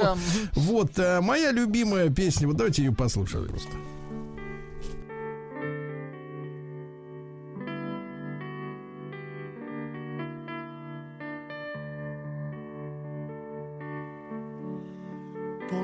Se tvého nártu přejdu nejsnáz pláče proud. Na stéble tvého zápěstí mohu dál i v bouři plout. Jen v hořkomléčné dráze tvých vlasů chtěl bych spát. A máš-li vést mě k zkáze, tak já ji přijmu rád. A stokrát chválím čas, kdy vcházím do tvých řas.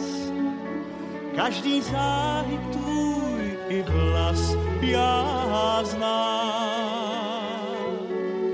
A kdyby náhle blesk tu sjel, srdce spálil na uhel, tak byl bych šťasten, že jsem lásku měl a mám.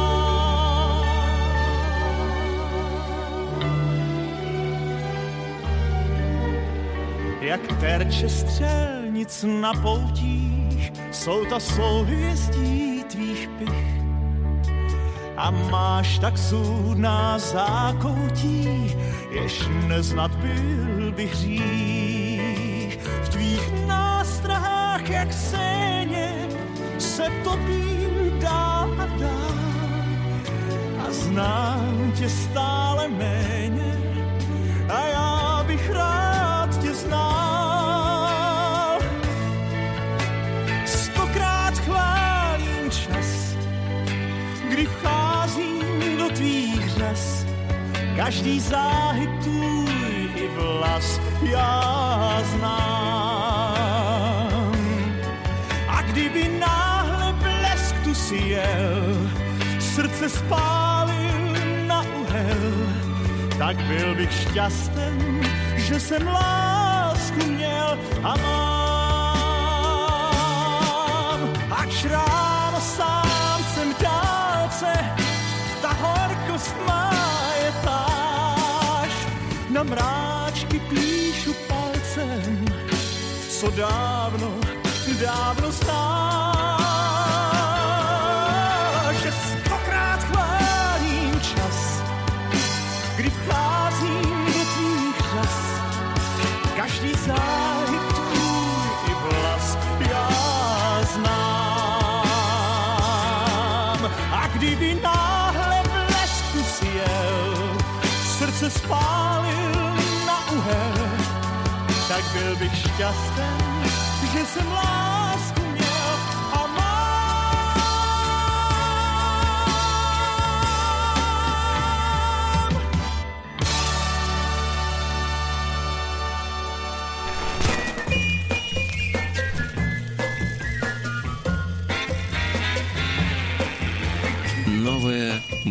Музыкальная программа. Ну что же, Владуля, ну чтобы не оставлять нашу аудиторию в излишне романтическом таком э, желе. С пустыми да? руками, вы хотите сказать. Да, с пустыми руками. Давайте вручим им банку тоника. Да. Давайте, да. конечно. Бокал шампанского. Сегодня пятница. Да, конечно. Да. Давайте, пусть наши слушатели представить, как она пройдет. Брызги, бассейн. Брызги, давайте послушаем брызги. Брызги.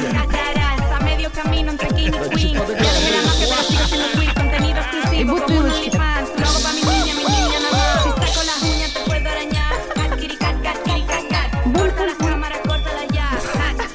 Музыка-то несложная, да? Простота.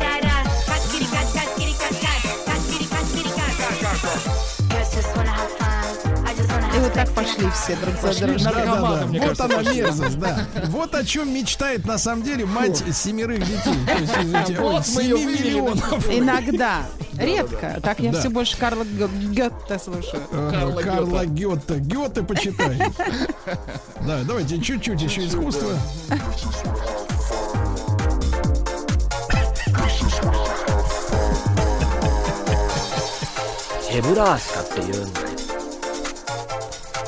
Ну, видимо, под именно эти Ур-р-р-р. звуки э, вкатывается в студию, э, значит, доктор Добин. Его да? несут, несут. Поднимают с первого этажа.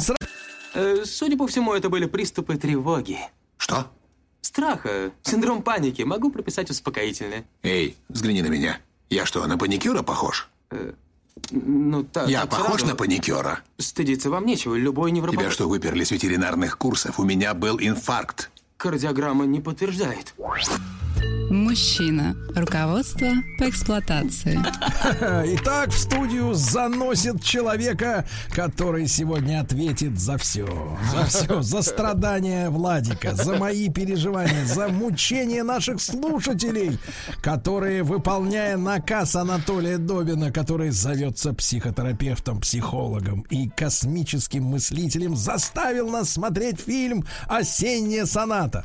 Конечно, Анатолий, доброе утро. Доброе утро. Утро, Вы знаете, легкой компенсацией этим мукам является то торжество, которое мы чувствовали, когда вы не улетели. Это было прекрасно. Это был первый раз, когда я не улетел в своей жизни. Да, но не по причинам пробок, правда? Нет, я приехал вовремя в аэропорт, сел напротив выхода. Что заказали? Заказал, ну, вис вискарик. И так хорошо разговор пошел, вы себе не представляете. Это было очень, очень круто. Разговор так хорошо пошел. Как и прям, с матерью, да? Так, нет, не так, не так. Нет, нет, нет, нет. И прям было так хорошо, что самолет... Что надо либо одно, что, либо другое. Что самолет улетел, хотя я да. сидел напротив выхода. Кошмар. На посадку. Но с другой стороны, а знаете, я почему? Нисколько не расстроился. А знаете почему? Потому что вы вот, да, да. подпихиваете э, Ингмара Бергмана, угу. высоколобого, скажем так. А сами вы выросли на, в общем-то, фильме... На... Нет, нет, этот, как он там, «Ирония судьбы». Конечно, да, конечно. И вы знаете, так круто иногда пропустить вылет. Ты вышел, идет дождь, сел, закурил, закурил. Какой и романтик. Капает, да, это просто невероятное капает. Что-то. Капает дождь, это что-то прям фантастическое. Вот. Никогда не слышал, да. чтобы мужчина этому радовался. Вообще Ладно. прекрасно, прекрасно. Хорошо. Анатолий Яковлевич, значит, смотрите, вы действительно, вот Владик сегодня замученный прям, он пытался ну, хоть какими-то методами прийти. Ну, конечно, было потрясение прийти. Вчера вечером, да, да. чудовищный да, в себя. По психологическому, скажем так, Значит, драме. Друзья мои, тем бессовестным, которые не выполнили наказ э, психотерапевта, э, я буквально затравку просто поясню. Я за действительно, что, что? действительно, друзья мои, э, когда вот звучит предложение посмотреть Ингмара Бергмана, когда человек не может выговорить э, это шведское имя.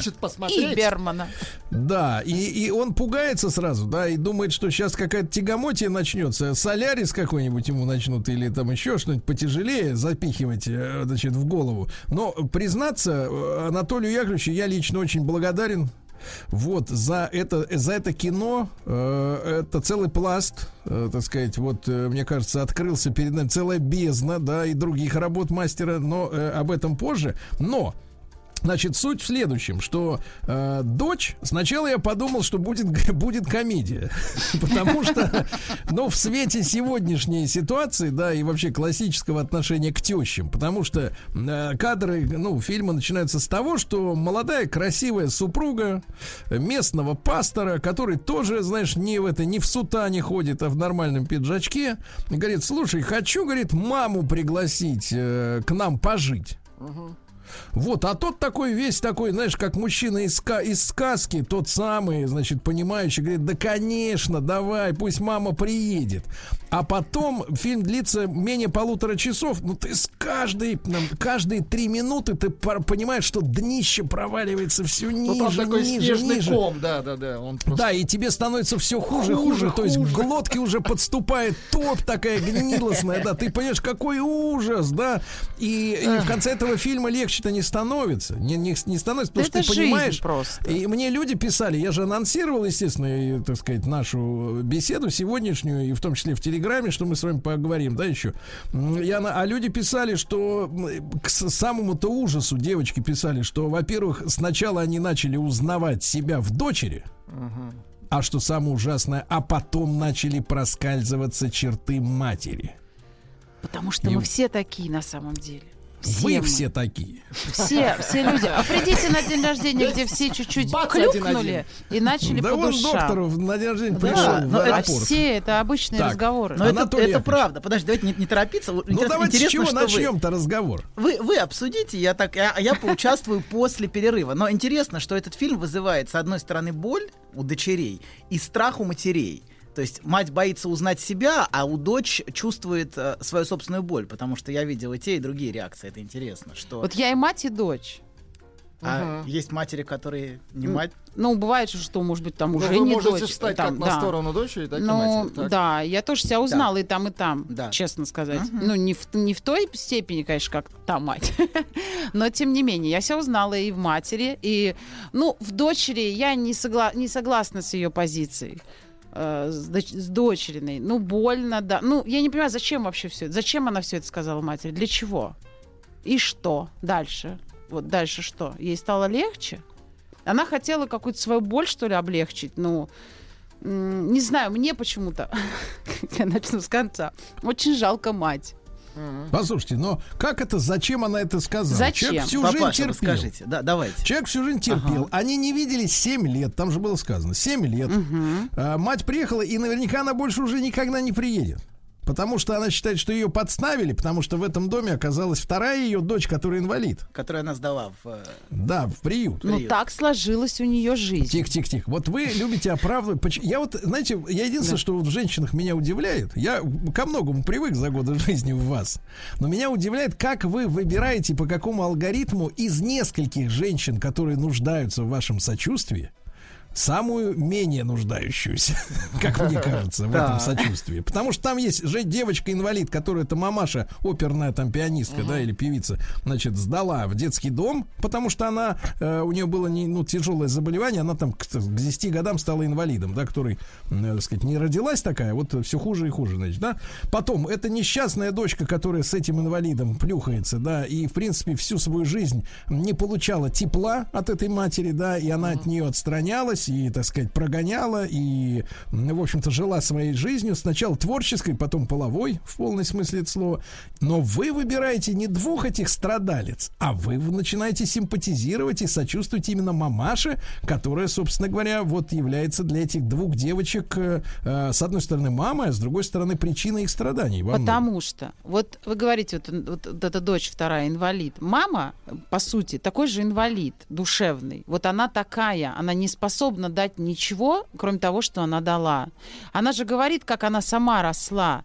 Она дала ровно то, что дали ей когда-то. И наши матери все дают то, что мы можем, понимаете? Хромой бегать не сможем. Ну, а как же ваше любимое слово «развиваться» и становиться все лучше не и моё. Лучше? Но... Почему, почему, вы, почему вы повторяете, просто тупо дуплицируете? Вы что, не понимаете, что с вами обошлись плохо? Зачем вы повторяете это со следующим поколением? А это, Остановите. Нет, конечно, э, все осмысливают. Вот она росла там без ласки. Она свое развитие направила исключительно на себя, как, как поняла это, как смогла. Она стала великой пианисткой. Она считает, что она добилась всего.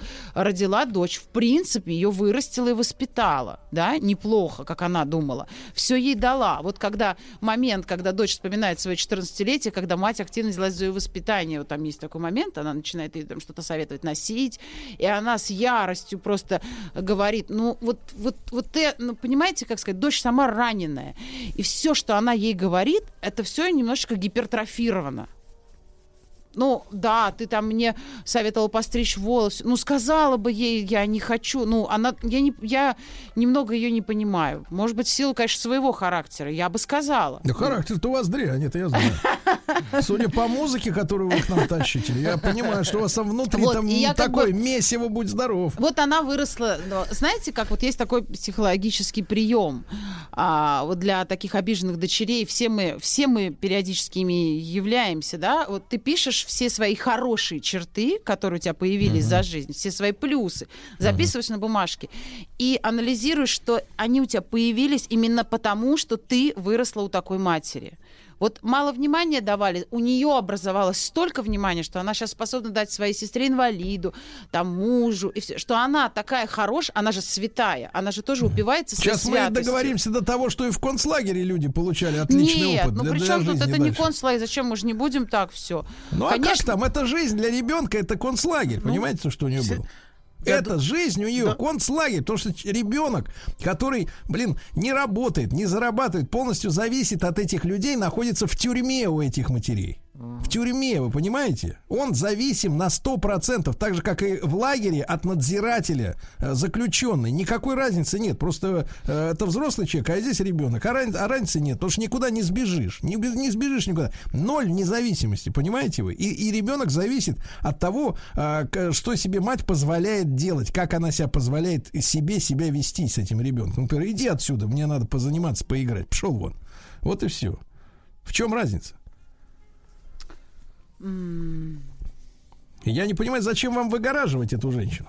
Нет, я не выгоражена, но у меня правда, когда она начала ей это все говорить, у да меня... когда они семь лет не виделись и больше никогда не увидят. Надо человека прогрузить как следует. Это последний шанс, понимаешь, чтобы он дальше не отбросил копыта с мыслью о том, что он все сделал в своей жизни правильно. Но вы Нет, же видите, вы же видите, сюда. Как она на это отреагировала. Как? У матери очень хорошие защитные функции. Она все себе прощает. Вообще все, конечно, абсолютно. Конечно. Она... Почему вы-то выбрали себе в главные герои? Вот я ее, не а... выбрала в главный герой. Просто, ну, это смысла все не имеет. Вот это, Ах, это ее... не имеет смысла. Да. Нет, имеет. Для тех, кому надо выговориться, имеет. Почему ну, люди идут к психологам? Тоже не имеет никакого смысла, правильно? Платить Толику десять за час.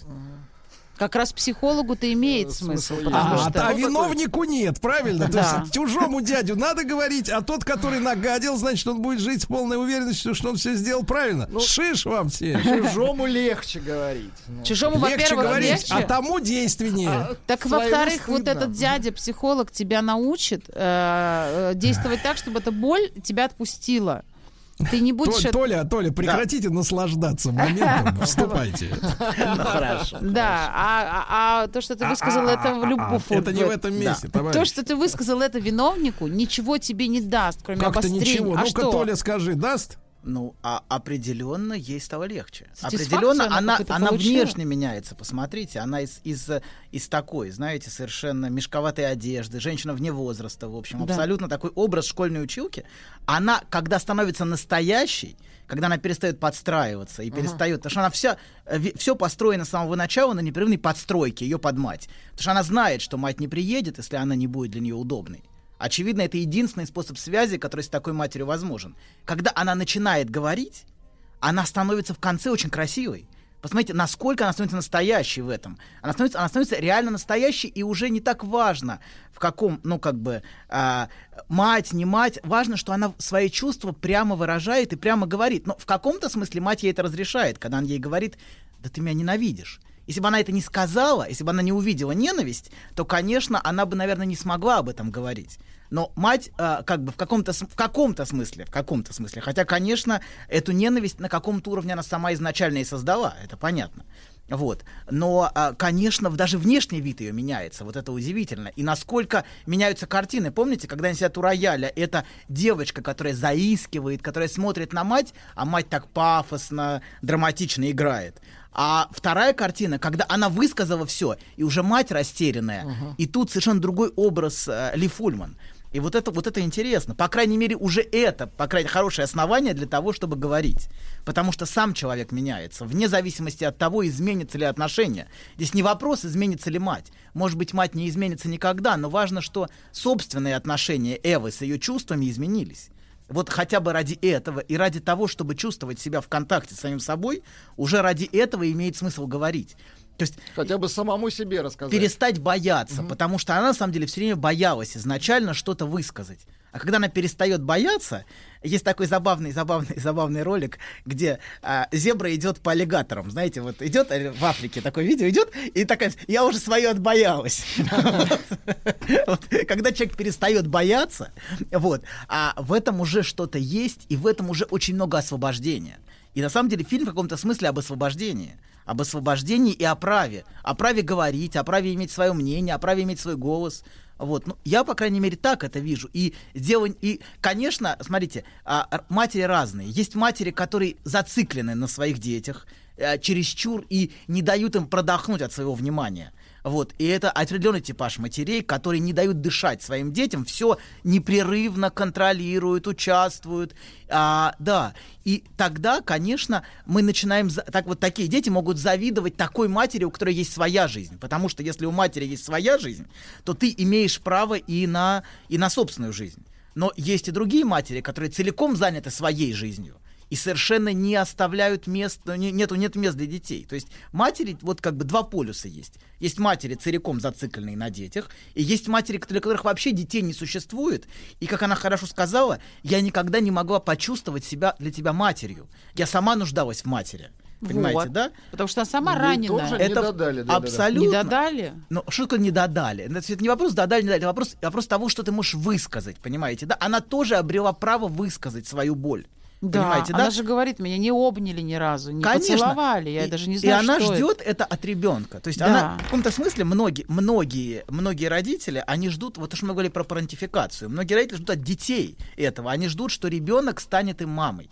А mm. что маленькая, маленькая девочка будет для нее мамой. И она честно говорит, но я же была маленькой. А то, но та искренне, а, а какое это имеет значение? Она честно говорит об этом, что я нуждалась в этом, и для меня внутренне это было неважно, ребенок ты или нет. Я сама нуждалась в матери. И в этом смысле, конечно, это трагедия. Люб, ну, как, как, как и большинство отношений вокруг, которые мы видим, где есть потребности матери, есть потребности дочери, и они не, и они не совмещаются.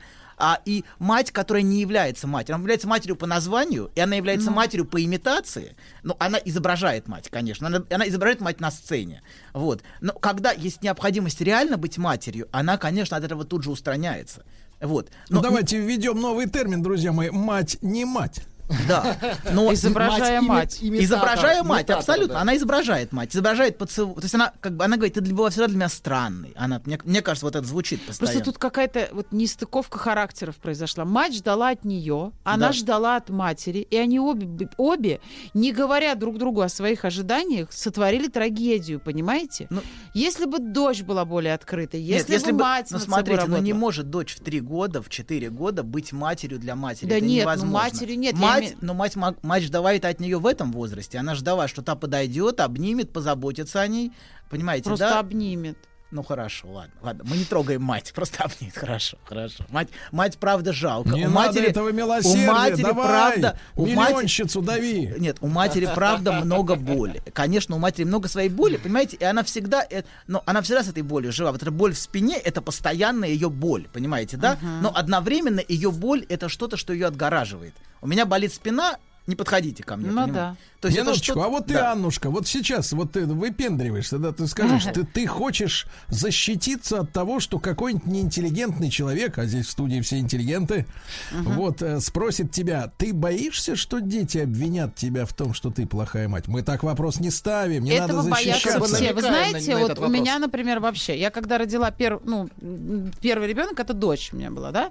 Когда я родила дочь, мне ее первый раз дали на руки, вот в роддоме, только так. я ее получила, я так заплакала. Прям я плакала. От чего? Вот смотрите, я плакала, смотрела на нее и думала, боже, как, какая хорошенькая, мне ее так жалко, что она родилась у такой плохой матери. Да ладно. Хотя я еще только минуту как мать, там, да, сколько, две. И мне казалось, она же могла получить такую маму, я не смогу вот сто процентов быть хорошей мамой. Вот а все вокруг думали, что вы плачете от умиления. Ну, ну, я не знаю, что там. Вот, то есть я, конечно, ну, нас, я не знаю, среди моих подруг есть прекрасные, ну, девушки, которые говорят, я отличная мать, я уверена, я хорошая мать. Я не могу такого про себя сказать. Я, конечно, боюсь, но я честно вот с детьми разговариваю. Этому тебя доктор как раз может научить, как говорить, и я тебя научу. Хочешь, поставим тебе голос? Конечно, у меня есть определенный страх. В бабском круге, да. У меня есть определенный страх, что дети мне так скажут, но я с ними откровенна сейчас. Я говорю, мне и сейчас дочь говорит, а помнишь? А вот другой вопрос, смотрите, важный, смотрите. А насколько, давайте так, все одеяло, все тянет ну, на себя постоянно. Да. А насколько ребенку, когда он ну, уже входит в состояние осмысленности, да, там четыре, пять, семь лет, доктор, насколько ребенку важно, он же все чувствует, ощущение того, как себя женщина ощущает его мамой. Уверена она в своем материнстве, либо сомневается. Вот это, это, это важно для ребенка? Важно, сколько она искренне. Это гораздо важнее, чем все остальное. Важно, понимаете, мать может изображать мать прекрасно, говорит, что я прекрасная мать, и вот это все, но важно, что она честна. И вот в тот момент, когда ее мать стала честной с ней, первый раз в жизни она в этом фильме стала честной. Она говорила о своей боли, она никогда этого не говорила, уже она всегда избегала. В этот момент, понимаете, что-то происходит, и в этот момент действительно, когда мать ч- честна с ребенком, честна на, на, на определенном уровне, понимаете, на каждом уровне можно быть, ну, честной по-разному, вот, поэтому, э, конечно, важна именно честность и открытость, и когда, и когда, и, и, ну, самое важное, это быть честной самой с собой, со своими чувствами, вот то, что, то, что Аня говорит, про то, что я иск, я вот это, правда, чувствовала и переживала, и вот в этом и что очень настоящее, понимаете, вот в том, что она плакала, то, что она переживала, и... А... Аня, а теперь вопрос, Аня. Ау. Так. Аня, а насколько женщине современной сложно быть честной? Mm, с, с, с кем? С кем вообще угодно. Не бывает. С кем? Нет, когда я, например, говорю что, что, говорю, что ценю в женщинах честность, да. надо мной смеются быть и говорят... Быть честной с самой да собой, это Буратино. Самое важное, понимаете, Нет, вы Сергей? Знаете, вот, например, в семье я честная, ну вот в эмоциях, там, да, в проявлениях, я прям честная, но даже чересчур, наверное, где-то надо менее... Надо ножи от тебя прятать, Аня. Да, да. Ножи прятать. Но не бывает абсолютно честных людей. Ну, конечно, конечно не тяжело. бывает. Конечно. Вот посмотри на меня. Ну, на работе, например. Расскажите про свой сон. Я сплю крепким сном. Слышу плач младенца. Иду к холодильнику, чтобы достать молока. Несу ребенку молоко. А оно черное, Бен. Скажи, что это значит? Только без грязи про мою мамашу.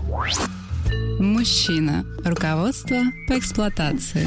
Итак, сегодня, дорогие друзья, мы присутствуем с вами при исполнении мечты Анатолия, которую он анонсировал годами.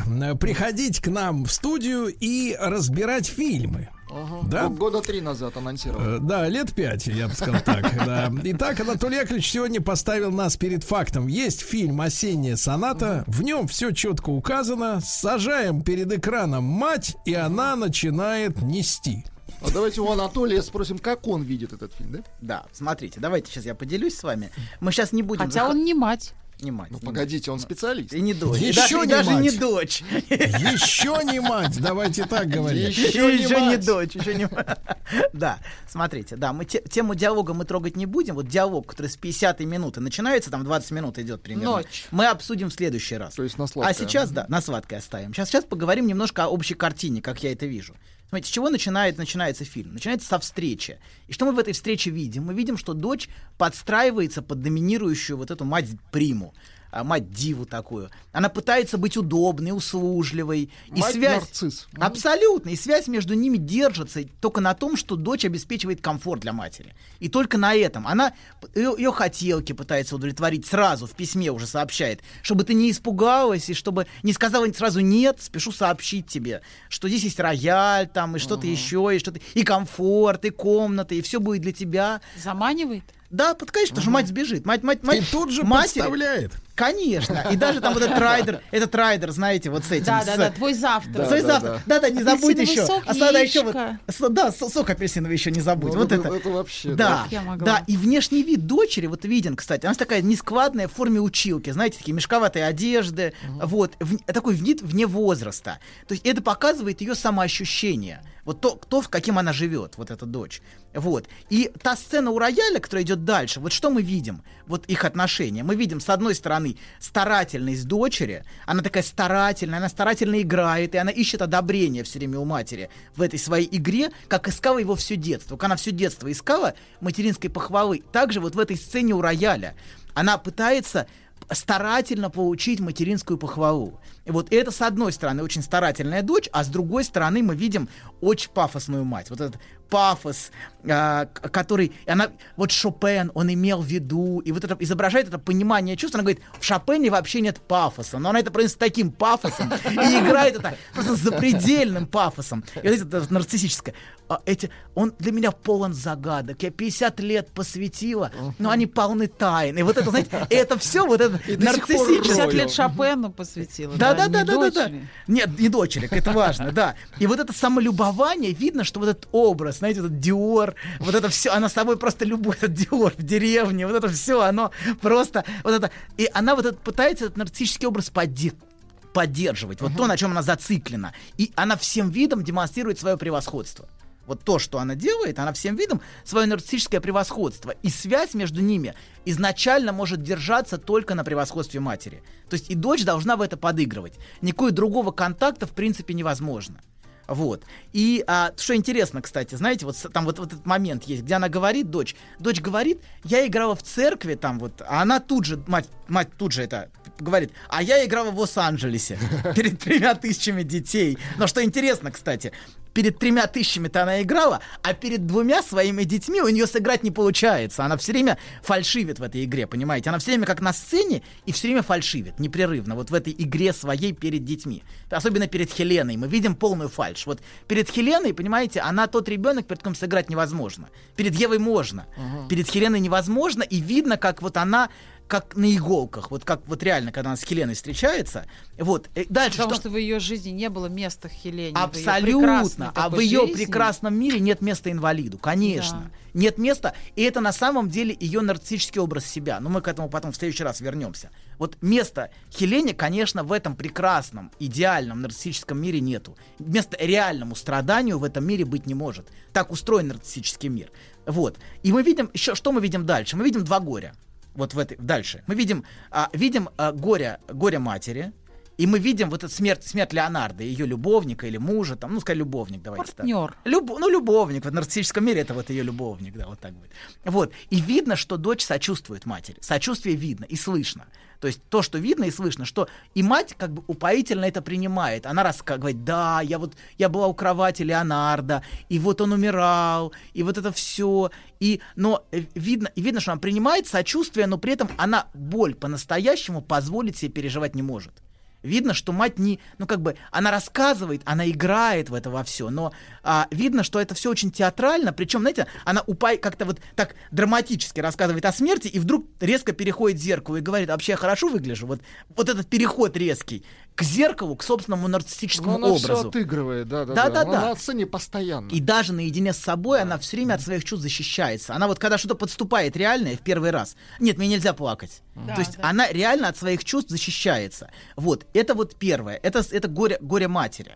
А вот А когда дочь пытается о своем настоящем горе рассказать, то есть видно, что это, это для нее невыносимо, вот это горе, она в комнате Эрика, они находятся, mm-hmm. видно, что мать просто не готова слышать, она готова сбежать в любую секунду, просто выскочить из этого. Я не хочу ничего слышать об этом. То есть видно, как она не смотрит на портрет. Она не готова, да. Да, она не хочет ничего слышать об этом в принципе, она тут же убегает. То есть она готова рассказать о смерти Леонардо, но а, а, а, а ей вообще, вот как-то, вот, как она портрет просто отбрасывает в сторону, даже несмотря на него, это видно. Вот. А, и она, да, и она, я, давай пойдем погуляем. Она, по-моему, говорит, пойдем, пойдем, пойдем. Вот, с, с, с, с. Да, эти все, бред, эти все странные фантазии твоей жены, она вот эти, э, Виктору говорит, что она, я за нее боюсь, она такая странная. Вот. А может, это ее такая защита? Абсолютно, это и есть ее защита. Есть ведь люди разные после смерти близких. Некоторые Нет. дома устраивают иконостас, да, да. И, ну, но вопрос а в том, некоторые да. даже не могут да, смотреть да. на фотографии. Абсолютно. А, да, но это смерть, она даже не знакома с этим Эриком. Ну, она даже, даже на рождении не появилась. Да-да, я помню, когда родился Эрик, я да, как да, раз давала да. пять концертов. Да-да-да, я помню. Я очень хорошо помню это время. Это время, я хорошо помню, да. Да, короче говоря, ее позиция нарциссическая. Я не хочу ничего об этом знать. Да. Не хочу ничего узнать о боли, о страдании. Вот. И, и очень интересно, что она уклоняется от всего, что связано с Эриком. Вот это интересно, по- пометьте, мы к этому немножко дальше вернемся. Во- вообще удивительно, что самое живое в этом доме — это мертвый Эрик. Вот эти карты, вот эти фотографии, помните, которые очень живой ребенок. И вот это видно, вот это удивительно, насколько вот в этом доме это и Хелена. И Хелена это является, вот удивительно, но Хелена является самым живым из всего, что вот эти, а, вот это е- е- ее, ее мимика, вот это все, оно, да? И это искренность, да, вот Хелена, то есть с одной стороны мертвый ребенок, а с другой стороны ребенок-инвалид, это самое живое, что в этом, в этом не печальном важно, что, доме смотри, есть. И важно, что у нее не получается произнести, да, вот то, что она хочет. Ей, кроме мама. Она не только да, мама позволяет. Мама, ничего, мама она говорит. Да. да. Вот у нее не получается произнести, да. И так вот, Хелена — это по сюжету вторая дочь, которую, да, которую мать сдала в клинику и никогда не навещала. Очевидно, что она не хотела с ней встречаться. И Эва не сказала в письме, что она взяла сестру. Она прямо и, и, и ухаживает за ней. Вот. И это первое, что по-настоящему заставит мать врасплох. Вот то, что я вижу. Первое, что ее шокирует, то, что это удар по всей игре в превосходство. То есть первый удар — это вот э, это Хелена. Когда она узнает, что Хелена здесь...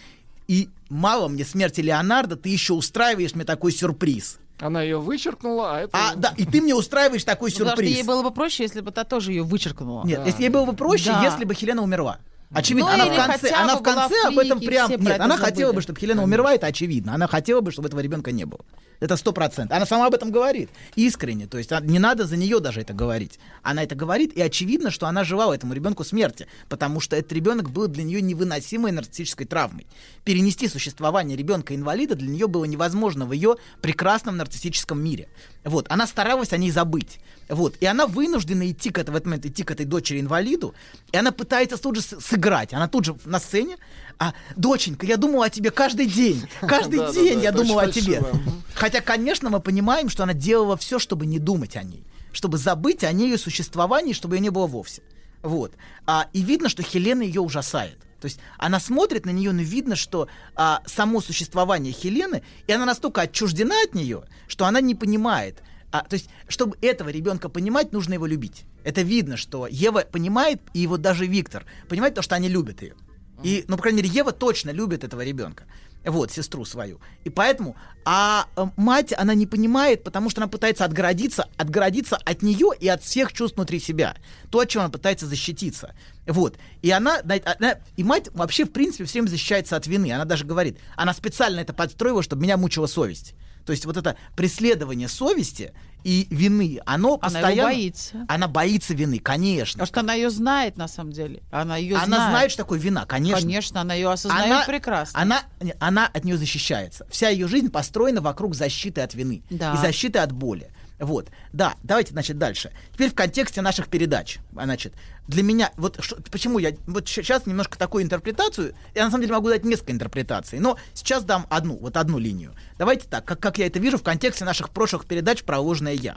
Для меня Эва и Хелена — это, это на самом деле в глубине не, не два персонажа, а один. Эва и Хелена — это единое целое. Это два отношения дочери к матери. Давайте мы сейчас со стороны Эвы. Шарлотту вообще отбросим пока. Мы к ней вернемся в следующий раз, к ее боли. Эва в самом начале — это ложное «я». Вот то, о чем мы говорили, о ложном «я» с вами несколько передач. Это когда мамочка приезжает, да, вот это, она подстраивается под нужды. Ложное «я» подстраивается под нужды, под нужды матери. Она с детства научилась адаптироваться под свою мать, которая только изображает мать, но никогда не является матерью по существу. И она начинает изображать дочь. А она изображает, изображает, она подстраивается. Да. да, конечно, конечно. Она научилась быть удобной для матери.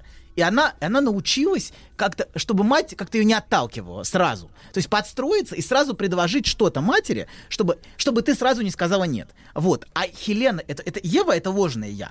А инвалид Хелена — это олицетворение реального, внутреннего, раненого «я» дочери. Вот реальность — это Хелена на самом деле. Вот. И ее реальные отчаянные потребности в близости, в любви, в принятии, где она отказывается смириться с отвержением. Она все время говорит «мама, мама, мама». То есть вот реальный ребенок и реальное раненое «я» — это именно Хелена. А, а в, в самом начале, в самом начале. Вот. И эту Хелену, эту потребность дочери в близости мать совершенно не способна выносить. Видно, что она так и говорит «я всегда боялась тебя».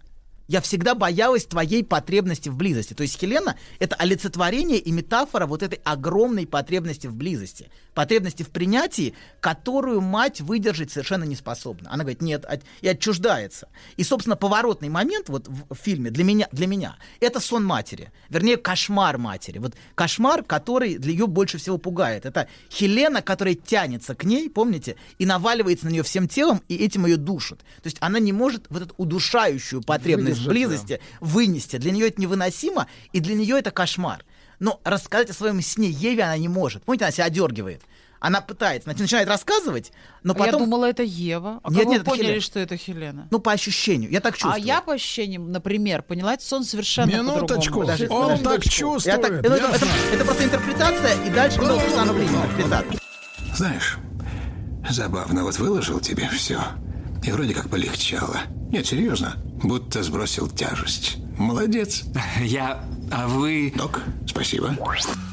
Мужчина. Руководство по эксплуатации. Так, ну что, тяжесть пока не сброшена. Да, товарищи. Смотрите. Задание в следующий раз пересмотреть вот диалог дочери и матери, там двадцать минут с пятидесятой минуты давайте примерно. Давайте прокачаемся. Да-да, сад, садизма трудно. добавим, добавим, добавим боли. Так, давайте, хорошо. Так вот, значит, вернемся. А, а, Ева — это ложное «я» в начале фильма, в начале фильма. А Хелена — это скрываемая от матери реальная потребность в близости, потому что мать не может ее выдерживать. Она прячет от матери изначально всю огромную потребность, а, с- свою потребность. То есть это не два, не два персонажа, а один, имейте в виду, для меня. Вот. Да, и, собственно, ложное «я», оно вообще возникает вокруг отсутствия материнской заботы. Ложное «я» дочери — это так, то есть Ева берет на себя заботу о своем о отве- брошенном и отвергнутом внутреннем ребенке Хелене. То есть оно так выстраивается. Когда вот эта часть отвергнута, ты сам вынужден быть матерью для самого себя. И сам вынужден заботиться, вот, и исполнять эту функцию. И Ева занимает место, оставленное матерью для внутреннего ребенка-инвалида. Uh-huh. Ну, собственно, инвалидом она и стала, потому что вот самоощущение, понимаете, глубокое, отвергнутого собственного «я», это и есть самоощущение, вот это инвалидное, собственно. Это вот то, как оно ощущается. Но при этом это самая живая часть, понимаете? И она должна быть услышана. Вот что важно. Что вот эта часть была услышана. Не вот это все, не вот эта игра с матерью, а вот живая потребность, которая постоянно говорит «мама, мама, мама». И ничего кроме этого на самом деле не, ну, не видит, не слышит. Вот, да. Но продолжаем, значит. Дальше самое интересное — это диалог матери и дочери.